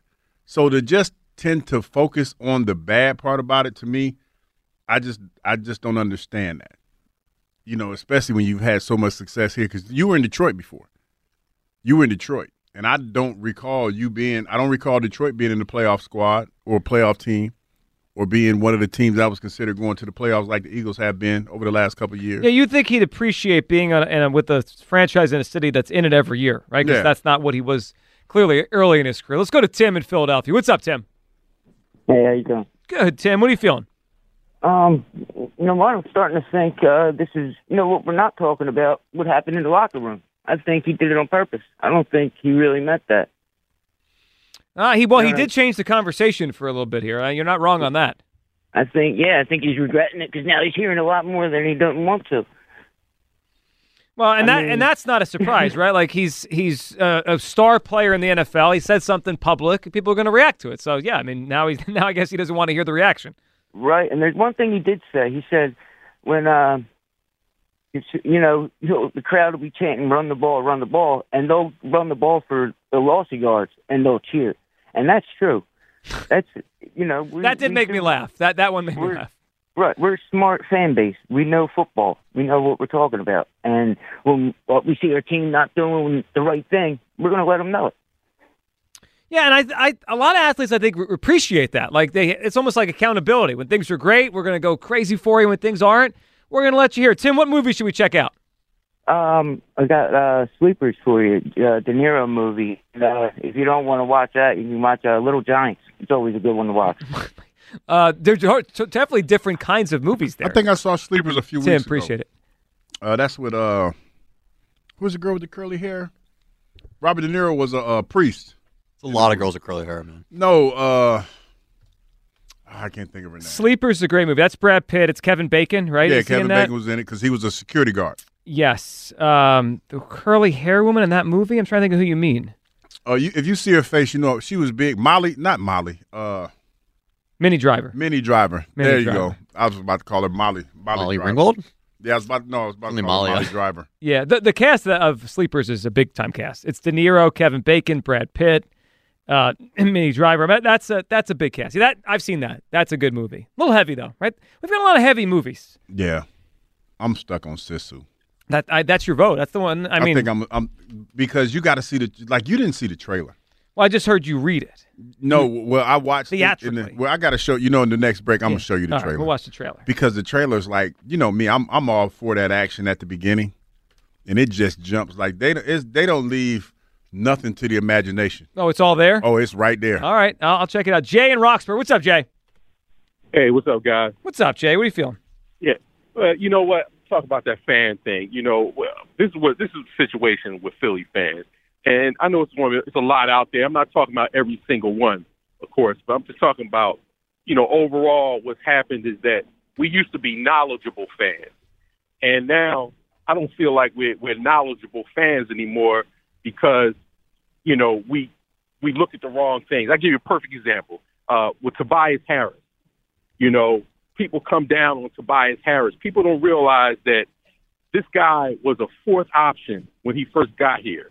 You know, uh, he was um, Ben Simmons held the ball, Joel Embiid dominated the ball, and Jimmy Butler dominated the ball. So he's a fourth option. When Jimmy left, it was uh, Ben and Joel, and then uh, Maxey, and then Ben left. Now it's Maxey and Joel running the ball. You know, ha- this this is a guy that needs rhythm. And and when I say about the fans not being knowledgeable, fans got to understand that certain kinds of players need the ball in their hands to get rhythm. Right, and Jay, And- I, I, you're not wrong on that, but I think the, the frustration with Tobias is more his contract. He- Yeah, the 'cause he's, money. He's And he- that- and- he's not a forty million dollar player, but he's making forty Right. million. And see, out, and I'm glad you, that was that was my next thing, man. That's why I really called about it. The fans. This is why I say about knowledge. Fans, we keep looking at the dollar amount that a team paid them.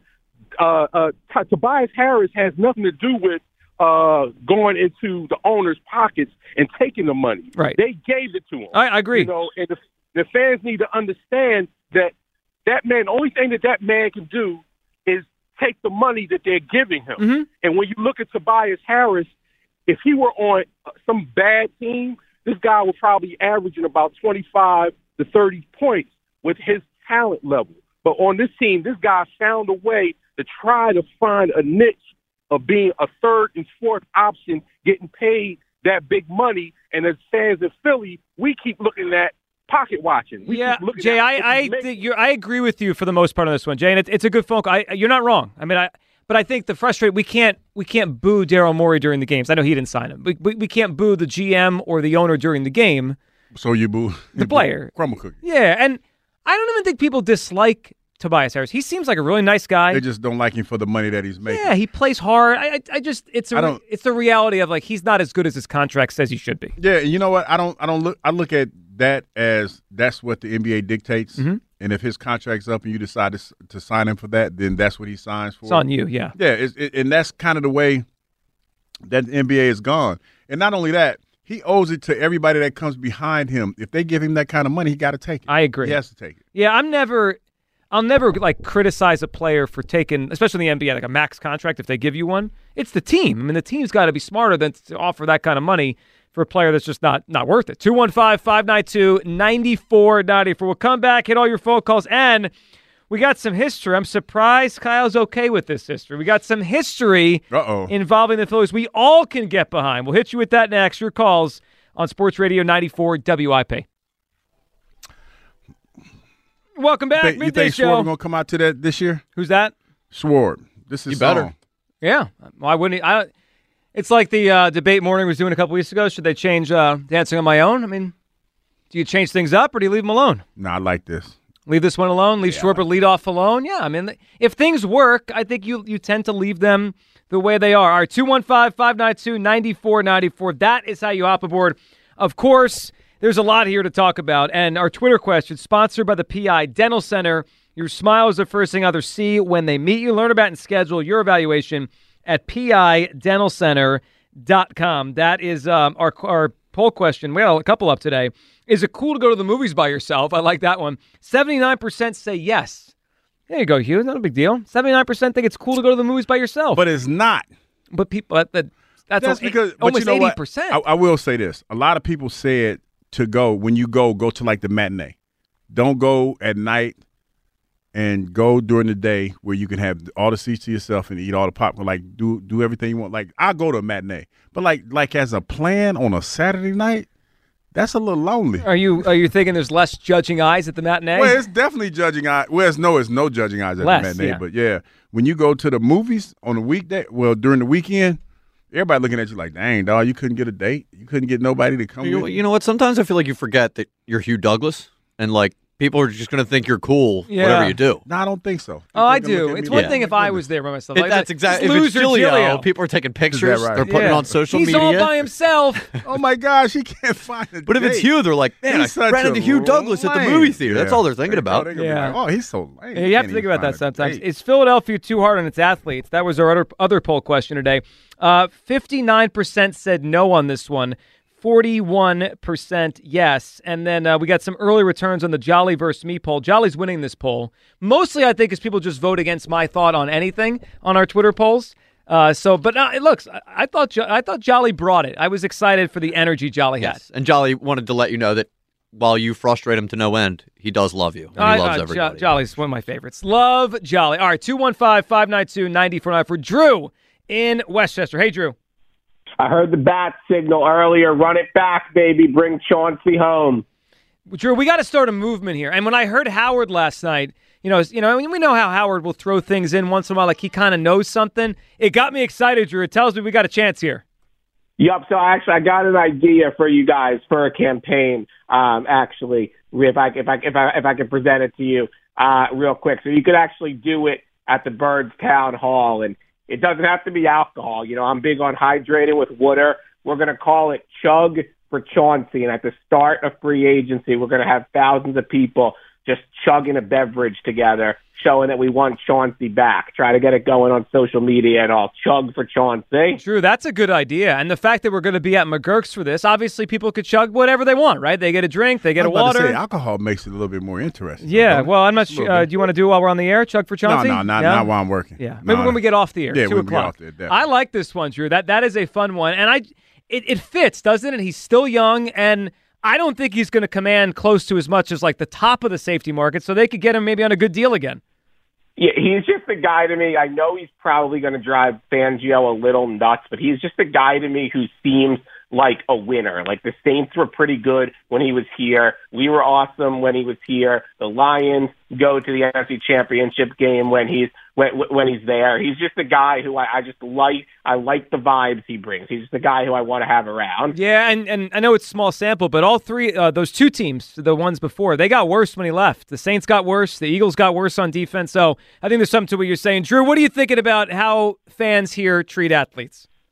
Yeah, so I definitely don't think we're too hard. You know, I don't watch or follow like a massive amount of Sixers, but like I remember there were fans giving like Markelle Fultz standing ovations, like trying to show Ben Simmons how to shoot. I actually think we give a lot of unconditional uh, love. I, I remember this is like over a decade ago. I was at the first game where like Hunter Pence made his debut after uh, the Phillies traded for him, Mhm. and he got a massive ovation just for jogging out to the field for warm-ups like two hours before the game. The entire stadium like roared before he had ever even done anything for the Phillies. So I actually feel like we a lot of times give the benefit of the doubt and just like a lot of like love from the jump where I don't think we're I don't think we're too hard at all. I've kind of accepted that like Slay just likes to talk and it is what it is, but I think he's way off base here. Yeah, that's and that's an interesting point. We we do go out of our way sometimes to go the other way for, for in a significant way. Drew, what movie should we check out this weekend?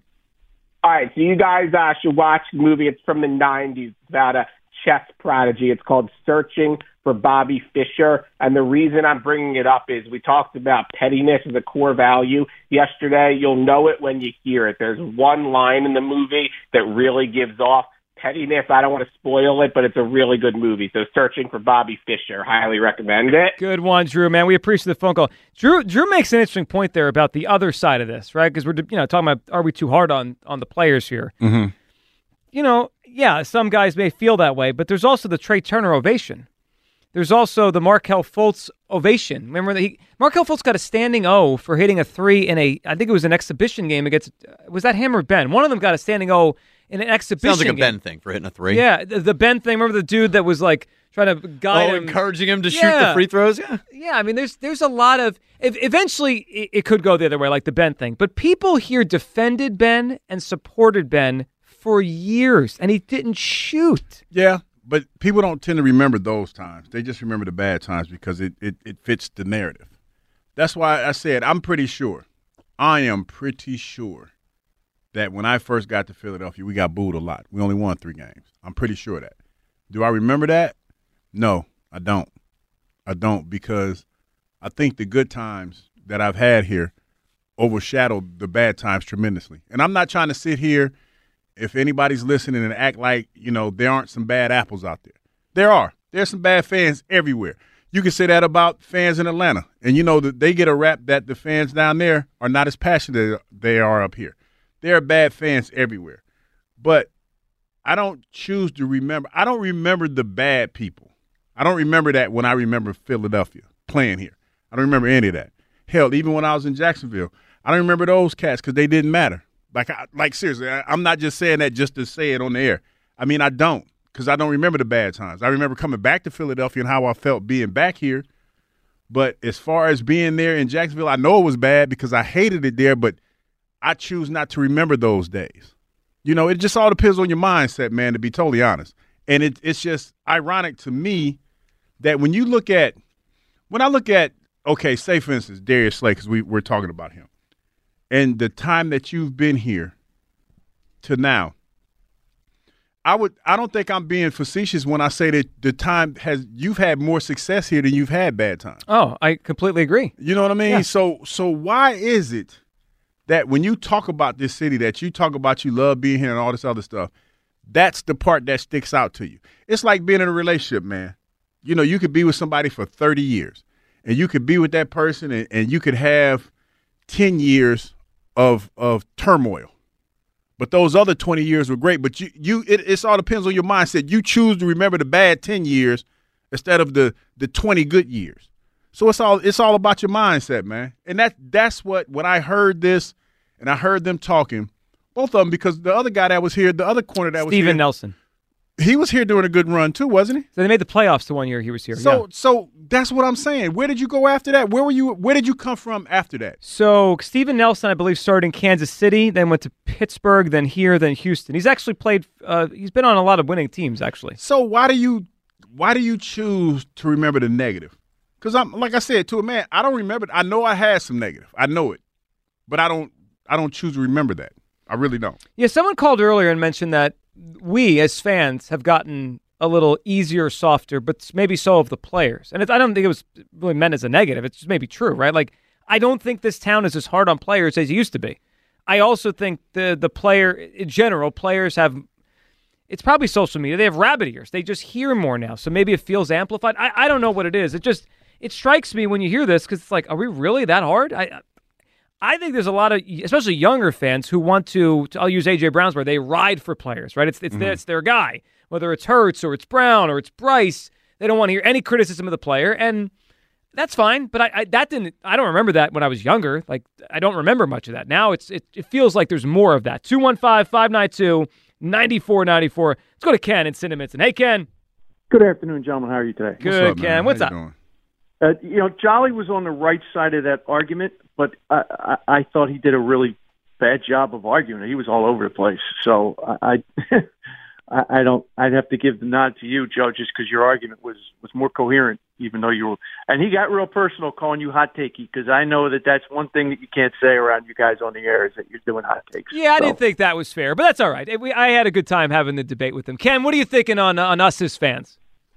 So uh, I I I told Kyle that you know it, it's a really interesting conversation to have the day after one of the organizations in this town uh, permanently canceled a promo because fans don't know how to act when they have a hot dog that Mm. costs a dollar in their hands, right? Um, I I I think it was Jay earlier that made a really astute observation that the one big difference is is that uh, you know the players have platforms to to to clap back now. So you know, back in the day they didn't, and they just had to take it. And of course, it also expands the different avenues for which fans can can go after players. Yes. Because now it's not just you know you buy your ticket, and you boo. Um, but I I do think in this city in particular, we're really really good at identifying guys with rabbit ears, and I I, I think Slay is one of those guys that has rabbit ears, and and it's one of those things where you know it, it reminds me of back back when we were younger. There was there was this this booth down at Seaside Heights. It was Shoot the Clown, and the, guy would come out in this clown costume, and he had pads all over underneath the costume, and he would flip you off, and he would call you all kinds of names and stuff like that, and you would just shoot at him with the with, with the paint pellet gun. Well, both me and my buddy were really good with guns because we were in the military and stuff like that, and we found this little spot on his neck where the mask ended and the shoulder pads hadn't started, and it was just bare skin under there. And we found that spot and we pelted that thing and we chased him back behind that curtain. he waved his hands. That's what that's what fans in this city are great at doing to guys with rabbit ears. Is just pelting that little bare spot until they run back behind the curtain. So, you know, I I went to the Eagles game in in Lambeau uh, in 2019 when they won that Thursday night game in Lambeau, and it was like an otherworldly experience. Like I I, I thought I had traveled to another planet when when you know the Eagles win the game and and Packers fans are coming up to us after the game, patting us on the back, saying, "Hey, good game. You guys really deserve to win." I'm like, man, this is this is not Philadelphia. Yeah, that's So- a 180. And that Ken, that's a funny story. I I uh, grew up not that far from Seaside Heights. I guess that that clown was out of there by the time I, I got to go and hang out down there because I, I don't remember. But that is funny how you got him. Ken, give us a uh, a good movie we should check out. So it's a, I'm sure you guys haven't seen it. It's from 1990. Really good movie. Uh, Sean Penn, Gary Oldman, Ed Harris. It's called State of Grace. It's about uh, basically the Westies, um, the Irish Irish mob guys in um, Hell's Kitchen in New York. Uh, really, really good movie. I, I haven't seen that one. I'll check it out. Ken, let me good see if I phone call. find Sean Penn. I like Sean Penn. Sean Penn's a good actor. Um, we've got a couple mob movie kind of recommendations today. Those are some good movies, man. I'm telling you, I, I I've already put Sisu on my movie watch list, and there was another one that I got. It was something. Uh, it's called Something Wrong with Diane. Something's wrong with Diane. Mhm. So that's probably going to be another good one. I like documentaries. Like documentaries to me, I, I like those real life stories because it's like when you watch them, you're like, for real, somebody did that. There's some, and there's more. There's more now. I, I, I guess because of streaming, they make more now. Maybe I wasn't aware of them. I don't know, 15 years ago. It just feels like there's so many. Like any subject you want, you could probably find a decent documentary on. Chris in Northeast Philly's up. Hey, Chris. Hey, what's up, guys? What's up, Chris?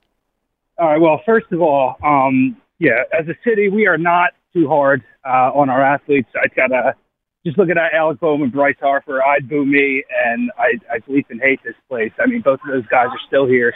Both are playing well. Both seem to like it here. So, like, just you know, man up, go play, play hard. You're gonna be all right. That's the way I see it. Yeah, and Chris, if you if you just do it that way, people they'll go from not liking you to loving you. Like Alec Bohm was a guy that everyone was frustrated with. It looked like he could be a bust, and now people love him. People really like Alec Bohm. Yeah, I mean, I, I I love the guy. I mean, and and he and he's getting better, and we get to watch it, and and it's almost like that little adversity like made people like him even more, made people relate to him or something on a, on a on a better level. But um, now moving on to Slay specifically. Um, I wasn't really that mad, or I didn't take it personally. The stuff that he said, I kind of compared it to some of the stuff with AJ when he called in last week. And don't get me wrong, like I thought, like props to him for doing that. I thought that was cool, but just the way he handled some of it, like like you know, he he he was angry. He was clearly angry. Angry. He was trying to take it to Ike and Jack. He he, he was talking about you know, you don't, you misunderstand me when it's like, well, dude, you're clearly misunderstanding us and this station and, and the role of it. It seems like, and you have no interest in trying to understand it. Like, and like, I didn't get any of that from Slay. Like, I didn't get any hostility or any of that. It was almost like he, he just kind of talks to talk. He's got his podcast. He's talking to his buddies. It's, it's, it's almost like he doesn't even, to me at least, he's not even taking a lot of the stuff that he's saying seriously, and it's not personal. And that's why I didn't mind the walk back either, because it's like, come on, guys, it's all love. It's like he's just talking to talk. I didn't. But the, the problem I have with him is he's afraid to tackle more than anything he says on his podcast. He's afraid to tackle. That's my problem. Yeah, and he's he's also afraid to tackle, uh, you know, a take. Like that, that's the problem. He's afraid to tackle a tape. Maybe he just doesn't like to tackle anything. That Yeah, might be yeah, the, that's, that'd be a big. that's probably the biggest issue that he has Yeah. right now. He's afraid, afraid to tackle it. You're right about that, Chris. Chris, give us a great movie we should check out. All right, um, I'm going to give you the uh, the Iron Claw. It's the tragic story of the uh, the Von Erich wrestling family. Mourning. It's, it's a tearjerker. It was a rough watch for me because I uh, I lost my younger brother last August. He was 30, and that's kind of exactly what the movie's about. It's about a lot of loss, but it was a great movie. Have your tissues ready. It's a tearjerker and excellent performances all around. Check I've, it out. I've heard of that, and I wanted to see it. Chris, Iron Claw? thank you for the recommendation. Yeah, the Iron Claw with the uh, the Von Erich, um, the wrestling family. Um, yeah, like I, the other thing about the Slay thing today. I, so that he was on Steven Nelson, but let's play it again. On Steven Nelson's podcast, here's some of Darius Slay, Steven Nelson talking about fans in Philadelphia. Hey, bro, I learned quick. I said, oh, yeah, I got to get out of here. It's not good for my mental health. Go ahead. Like, I'm Hey, stressed out. I'll, hey, stress you out. I'm stressed out. I'm talking about because I ain't gonna lie. These probably the only fans that ever got to me before. 'Cause they That's what I'm it's just- saying. they- I'm not- I'm not used It's not that, gonna bro. be just somebody new all the time. It's Yeah. gonna be the same one. Yes. And he go and he go hit Yeah. you about thirty times. They gonna sit in the back of your the bench I there, and they on your ass Every But- play. But big dog, He's terrible. What the f- is he doing? You got to hear that every play, even if you make a good play. I used to be like, it got to a point where like, and I don't get it twisted. I ain't, I'm not no scrub by any means. Okay, but like, Yeah, I just hard on myself. Yeah. So like, it got to a point where like, I'm playing for, I'm playing against the fans type. I ain't even Yeah. focused. I have a third down stop. I'm talking To the crowd. fans. I'm, I'm coming outside talking, not even the opposing team. Ain't it? Y'all niggas talking about? Yeah, every time. You know what's kind of interesting? I, I just, as I heard it for like the fifth time now, I, I, I thought about this. When AJ was on last week with Jack and Ike, he, he mentioned how he gets a little frustrated because maybe we don't ride for them enough, right? We, we criticize or we, you know, speak about potential trades or whatever, whatever the heck he meant. We don't ride for them. You know, Darius could have rode for Philly there. He's still here. Steven Yeah. Nelson's not an Eagle. If he wants to say it wasn't the city wasn't for him, he didn't love it. That's his prerogative. D- Darius Slay could have been like, "Yeah, man, but when we're good, it's great to play there." Nobody I- ever does that, man. He It's just two went along with it. sides. It's two sides to every coin, and and that's the thing that I feel is is kind of frustrated because you you still have to be here. And I looked at some of the comments because I saw some of the people on Twitter. They they was like, "Well, we love you here, Slay, and all this other stuff." But my thing is, I I I, still do not understand how when you talk about all the good that you have here, that you tend to focus on the the a few negative bad apples. Mhm. I don't I don't get that because that because that's anywhere. You could pick any NFL team and go listen to their sports radio, especially the ones that complain about what we do, and listen to what they're talking about. I'm pretty sure there's some cats in Kansas City complaining about about the Kansas City Chiefs about something, you know. So it's the same everywhere. So to just tend to focus on the bad part about it, to me, I just I just don't understand that. You know, especially when you've had so much success here, because you were in Detroit before. You were in Detroit, and I don't recall you being. I don't recall Detroit being in the playoff squad or playoff team, or being one of the teams I was considered going to the playoffs like the Eagles have been over the last couple of years. Yeah, you'd think he'd appreciate being on, in a, with a franchise in a city that's in it every year, right? Because Yeah. that's not what he was clearly early in his career. Let's go to Tim in Philadelphia. What's up, Tim? Hey, how you doing? Good, Tim. What are you feeling? Um, you know what? I'm starting to think uh, this is, you know, what we're not talking about. What happened in the locker room? I think he did it on purpose. I don't think he really meant that. Uh, he well, he did change the conversation for a little bit here. Uh, you're not wrong on that. I think, yeah, I think he's regretting it because now he's hearing a lot more than he doesn't want to. Well, and I that mean- and that's not a surprise, right? Like he's he's uh, a star player in the NFL. He said something public, people are going to react to it. So yeah, I mean now he's now I guess he doesn't want to hear the reaction. Right, and there's one thing he did say. He said when uh, it's, you know he'll- the crowd will be chanting "Run the ball, run the ball," and they'll run the ball for the lossy yards, and they'll cheer, and that's true. That's you know we, That did make me laugh. That that one made me laugh.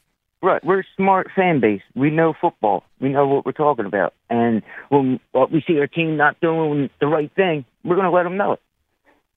Yeah, and I, I, a lot of athletes I think r- appreciate that. Like they, it's almost like accountability. When things are great, we're going to go crazy for you. When things aren't, we're going to let you hear. Tim, what movie should we check out? Um, I got uh, sleepers for you. Uh, De Niro movie. Uh, if you don't want to watch that, you can watch uh, Little Giants. It's always a good one to watch. Uh, there's definitely different kinds of movies there. I think I saw Sleepers a few Tim, weeks ago. Tim, appreciate it. Uh, that's with uh, who's the girl with the curly hair? Robert De Niro was a, uh priest.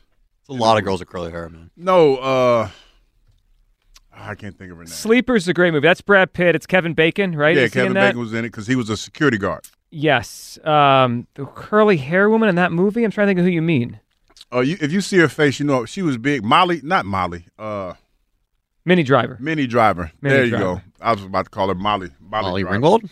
Yeah, I was about. No, I was about Only to call her Molly, Molly Driver. Yeah, the the cast of Sleepers is a big time cast. It's De Niro, Kevin Bacon, Brad Pitt, uh, Minnie Driver. But That's a that's a big cast. See, that I've seen that. That's a good movie. A little heavy though, right? We've got a lot of heavy movies. Yeah, I'm stuck on Sisu.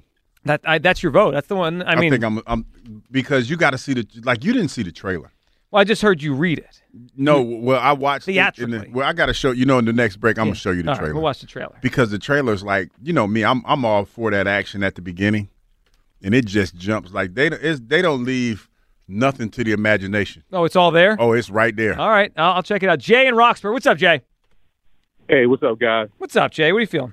Yeah, well, you know what? Talk about that fan thing. You know, well, this is what this is the situation with Philly fans, and I know it's one. It's a lot out there. I'm not talking about every single one, of course, but I'm just talking about, you know, overall what's happened is that we used to be knowledgeable fans, and now I don't feel like we're we're knowledgeable fans anymore because, you know, we we look at the wrong things. I give you a perfect example uh, with Tobias Harris you know, people come down on Tobias Harris. People don't realize that this guy was a fourth option when he first got here. You know, uh, he was um, Ben Simmons held the ball, Joel Embiid dominated the ball, and Jimmy Butler dominated the ball. So he's a fourth option. When Jimmy left, it was uh, Ben and Joel, and then uh, Maxey, and then Ben left. Now it's Maxey and Joel running the ball. You know, this this is a guy that needs rhythm. And and when I say about the fans not being knowledgeable, fans got to understand that certain kinds of players need the ball in their hands to get rhythm. Right, and Jay, And- I, I, you're not wrong on that, but I think the, the frustration with Tobias is more his contract. He- Yeah, the 'cause he's, money. He's And he- he's not a forty million dollar player, but he's making forty Right. million. And see, out, and I'm glad you, that was that was my next thing, man. That's why I really called about it. The fans. This is why I say about knowledge.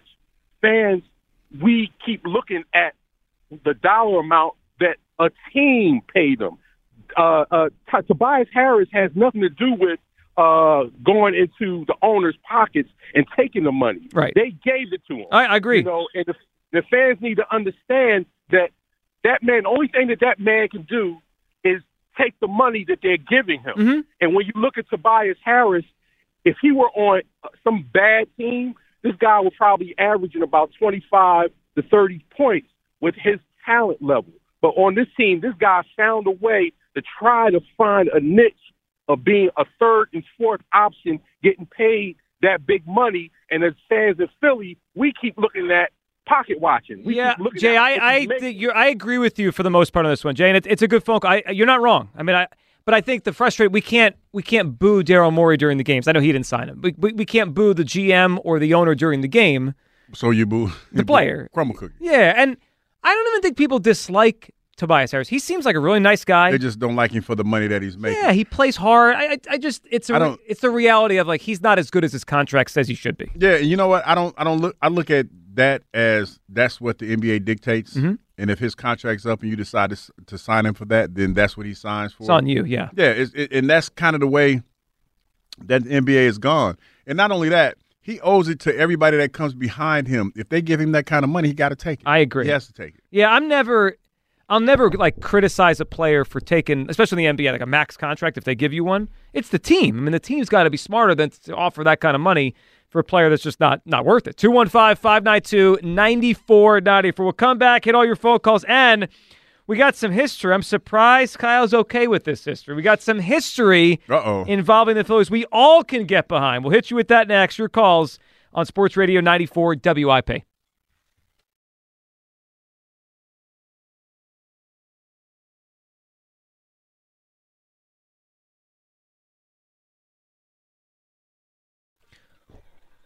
Welcome back, Midday Show. Sports Radio 94 WIP. Hugh Douglas, Joe Giglio, 215 592 9494. We'll get back to your phone calls in a second here. We're going to pick our movie we're going to watch this weekend. By the way, you just, you just showed me the um, trailer for, was that Sisu? Sisu. S I S U? Yeah, it's no joke. No, I was hooked right away. I was like, all right, that's uh, that's that caught my attention. By the way, we uh, we promised some history involving the Phillies that that certainly caught our attention. So, Hugh, yesterday was uh, Leap Day, right? February 29th? Yes.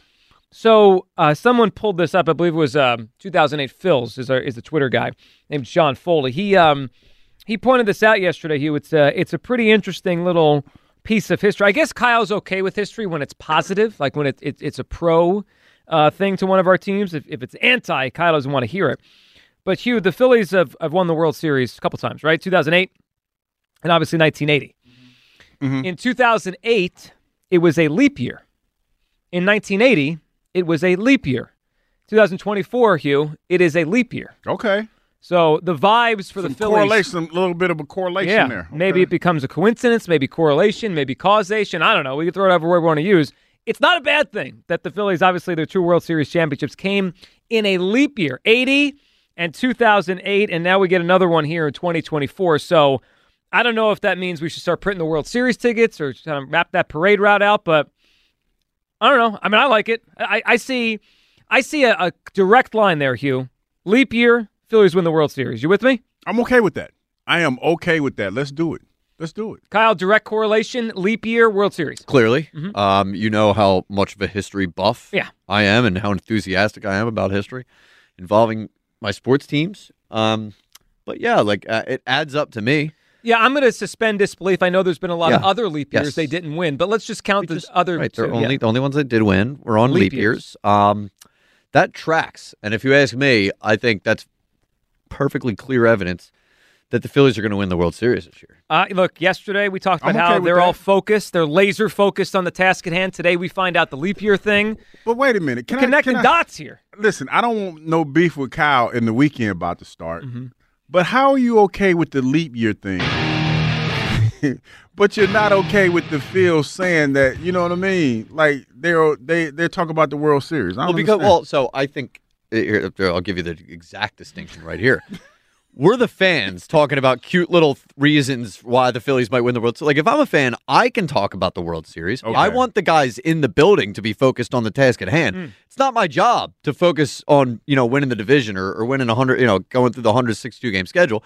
It is, however, the job of the players. So I would like them to be focused on that. Yeah, well, they are Gotcha. laser, again. They are laser focused. So uh, we also the speed, too. established this. We established that Kyle is anti-history when he doesn't like what he's hearing, and he's pro-history. I, when, I mean he that's likes okay. That's that that goes into our core values. Moving the line. Yeah, move the line just a little bit. Okay. Moving the goalpost, baby. Leaving logic at, at the door. So when we talked about how uh, NFC runners-up don't go back to the Super Bowl, that was like stop it.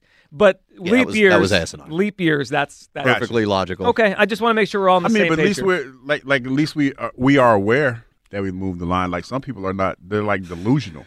You know, we're very aware. We Very, very actually, again, we, we encourage each other to move the line. Tony is up next on WIP. Hey, Tony. Hey, what's going on, guys? What's up, Tony? Hey, uh, Hugh, first time talking to you. Big fan of you as a kid growing up. Well, thank you, Uh, sir. Hey, I remember this interview that you gave. I think it was like 03, 04. It's been etched into my brain for years. Do you remember Do or Die? Do or die, yeah, at, the, at my Do or locker. die, man. Yeah, Do or die. Yeah, I remember that. In the playoffs. Yeah, do or die. uh, still say to this day. Uh, I wanted to talk about uh, the the uh, the lineup, but Mm-hmm. also uh, the fans, and I got a movie too. Uh, in regards to the lineup, I would personally bat Trea Turner first over Schwarber, but the two hole is, I think, the more uh, controversial opinion I have. I think Bryce Harper should bat second because you take a look at lineups. Mike Trout batted second for the Angels Yeah. for all those years. I believe that the best hitter on your team should always bat second, not third or fourth. But in that lineup configuration, I bat Turner first, Harper second, and then Schwarber third. And depending on you know who's hot at the moment, I pat uh, JT or Castellanos fourth. So a couple things. One, I, I agree with your your premise of the two hole hitter, and and it, I don't want to do Turner one. Obviously, I want to do Schwarber. But Tony, if they did do Turner one, I'm with you. Like I I think Turn I think Harper should bat behind Turner. So like I like that. Like if you're gonna go Turner one, put Harper two. The only issue I have, Tony, uh, it's just I'm worried about stacking the lefties. Like I like. I, I like having a separation. Otherwise, I feel like late in the game, especially when the other team has a good lefty, they're bringing him in right there for that pocket of of Harper and, and Schwarber back to back. True, and while that's fair, you got to look at the the 08 to 2011 lineups. That was very left-handed heavy. You know, Shane and uh, Jimmy always ba- uh, were switch hitters, but Jimmy was much better as a left-handed hitter. So you were very left-handed heavy in probably the most golden age of Philly's history. They were. Uh, it does also make me miss switch hitters. So it just feels like it's a lost art. I don't, You I don't don't see that anymore. Not many that do it anymore. Uh, and you're right about the two hole hitter thing. I, I saw an article the other day. The Yankees are going to put Soto two ahead of Judge. So yeah, like the, the best hitters tend to hit two in a lot of lineups. Tony, makes sense. Yeah, it does. What are you thinking on us being too hard? So I think we were too harsh years ago, but obviously that ship has sailed. And I think it's less of a Philadelphia thing and more of a societal thing where, you know, you don't see people boo as much as they used to. You know, we were harsh on our guys years ago, but you take a look at the Trea Turner thing, you take a look at the Alec Bohm thing. I, I saw a Twitter campaign to try to get a standing ovation for Tobias Harris. I think I think that's the- happening tonight. Hopefully Yeah. not, but yes. we we we we've changed the fan base, but it's also I think a societal thing because there was a thing on Twitter yesterday about uh, WWE. There was a very inexperienced women's wrestler who got booed at a live event. Uh, it was one guy just saying "you suck," and it became a big thing where the wrestlers were chiming in and saying, uh, "You know, I would like to see someone go to your job and boo you." And this is professional wrestling. Like, it's just more of a societal thing where people are less inclined to boo, and I think there's a lot of coddling, and there's a good part of that, but it's also I think we've gotten soft when it comes to sports and entertainment in general, and maybe that's a social media thing where everything is magnetized.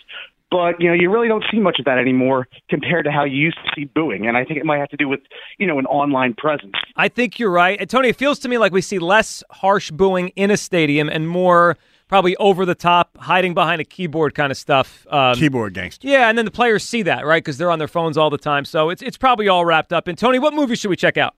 So you guys are bringing up Pierce Brosnan, and I wanted to go to uh, my favorite, one of my favorite video games of all time, and one of my favorite movies of all time, Goldeneye. Uh, I thought Pierce Brosnan was awesome in that movie. Sean Bean, who's one of my favorite actors as 006, was tremendous. Uh, and another quick one: Have you guys ever seen The Room? I haven't, but it, it's, No. it's it's ringing familiar. What what is it? So it's known as the best worst movie of all time. It was made by a guy named Tommy Wiseau in 2003, and basically he there's very much not known about this guy, but he basically funded his own movie. He tried to make this drama, and it ended up being considered one of the worst movies of all time. They actually made a movie about it called The Disaster Artist with uh, James Franco. And I think he won a Golden Globe for it. Basically, the whole premise of going through making the movie. But it's basically, if you want to look it up, it's considered the Citizen Kane of bad movies. It's hilarious in all the right ways.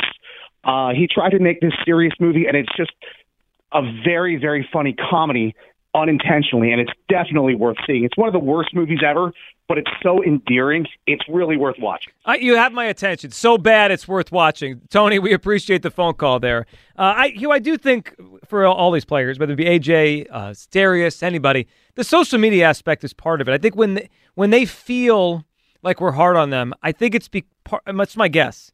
I don't think they're just talking about the fans in the crowd because I don't think it's as harsh as it used to be. I think they see more because they look at what people are saying about yeah, them. I, I think that you know with with social media being a big part of our lives now, even I had to deal with it. Like well, we all had to deal with it. Where you go on there and there's a good aspect of social media because it allows you to interact with fans that you would never get a chance to mm-hmm. interact with ever. But the negative side is it that you do have those people on there that hide behind the keyboard and they say they say inflammatory things to you, and you just have to be able to handle that. The bottom line, and you can't let stuff that people say about you that really don't know you move you off your square, because a lot of times, you know, those same individuals that that when they talk about you, it's because they're reading stuff about you and they know that you know nothing about them. So you just have to be okay with that. And you have to know that sometimes, you know, as much as you would like to clap back, you really can't win it. Yeah, really, I, really. I do empathize with them from because I think social media could be a funhouse mirror. You, you may seem different than it really is, right? You, if you're a Slay or you're an AJ Brown or any prominent player, you go on there, you probably think everyone hates you, and they don't. Like, and I and I think nine, 99 out of every 100 Eagles fans have are never going to send a negative thing at Darius Slay. Mm-hmm. There's not like or AJ Brown, but they go on there and they see whatever's thrown at them, and it's like everyone here's just beating me up they'll all see, the time. They'll see one or two. They'll they will look at. There will probably be fifty positive comments that people say about them. Oh, we love you. Da da da da. But they those negative ones stick out more Mm-hmm. so than anything else. I mean, we all do. We're all human. Because I see, even I go on on social media sometimes, and I'll see the, the negative ones will stick out to me more so than the positive. It's I think it's human nature. Yeah, I- And yeah. you know the clapback is real. I can give you a perfect example of one that I noticed yesterday, and I think you posted it on either your Twitter or it came up on WIPs, and it was uh, something that you love that the Phillies were doing. We talked about how much you you love the fact they're talking about the World Series. Yeah. Like you know, hardly any comments, anything. Like you barely saw any like real interaction. I'm sure there was a lot of people that listened to it or saw the clip, but nobody really had anything To to, say. say. about it. But if you said I'm trading Trea Turner for Juan Soto or, or Trea sucks right now, You hate the Phillies. it's You yeah. hate Trea Turner. everyone hates you. You hate the Phillies. You hate the city of Philadelphia. You are a traitor and a fraud. Right. And it's you know that's that's the way it works. Yeah, man. and and look, I I empathize with them because they uh, look. I get uh, one one millionth percent of what a, a, an AJ Brown would get or Darius Slay. So yeah, I, I get it, but it doesn't represent the the fan base. That's that's the part that frustrates me. I don't think we're too hard on these guys. Uh, let's go to Albert and Maple Shade. Hey, Albert. Albert. what's up, guys? How we doing? Spring is a time of renewal, so why not refresh your home with a little help from Blinds.com? We make getting custom window treatments a minor project with major impact. Choose from premium blinds, shades, and shutters. We even have options for your patio, too. Blinds.com invented a better way to shop for custom window treatments. There's no pushy salespeople in your home or inflated showroom prices. Our design experts can help you find the perfect window treatments on your schedule. We'll even send free samples directly to you. Plus, we can handle the measuring and installation for you. Unlimited window treatments installed for just one low cost. And with Blinds.com, you'll always get transparent pricing, no hidden fees. Our free shipping and 100% satisfaction guarantee can put the spring back into your step and into your home, too. Shop Blinds.com right now and save up to 45%. Up to 45% off for a limited time at Blinds.com. Blinds.com. Rules and restrictions may apply. We really need new phones. T-Mobile will cover the cost of four amazing new iPhone 15s, and each line is only $25 a month. New iPhone 15s? Only at T-Mobile get four iPhone 15s on us and four lines for 25 bucks per line per month with eligible trade-in when you switch. Minimum of four lines for $25 per line per month with auto pay discount using debit or bank account. $5 more per line without auto pay, plus taxes and fees. Phone fee at 24 monthly bill credits for all well qualified customers. Contact us before canceling account to continue bill credits or credit stop and balance on required finance agreement due. $35 per line connection charge applies. Ctmobile.com. Protect your vehicle's engine with a full synthetic oil change and save with Mobil One at O'Reilly Auto Parts. Purchase five quarts of Mobil One full synthetic motor oil and receive a $10 O'Reilly gift card after rebate. See store for details. With your Mobil One purchase, you'll also receive two times points during O'Rewards Bonus Points Month at O'Reilly Auto Parts. Oh, oh, oh, O'Reilly Auto Parts.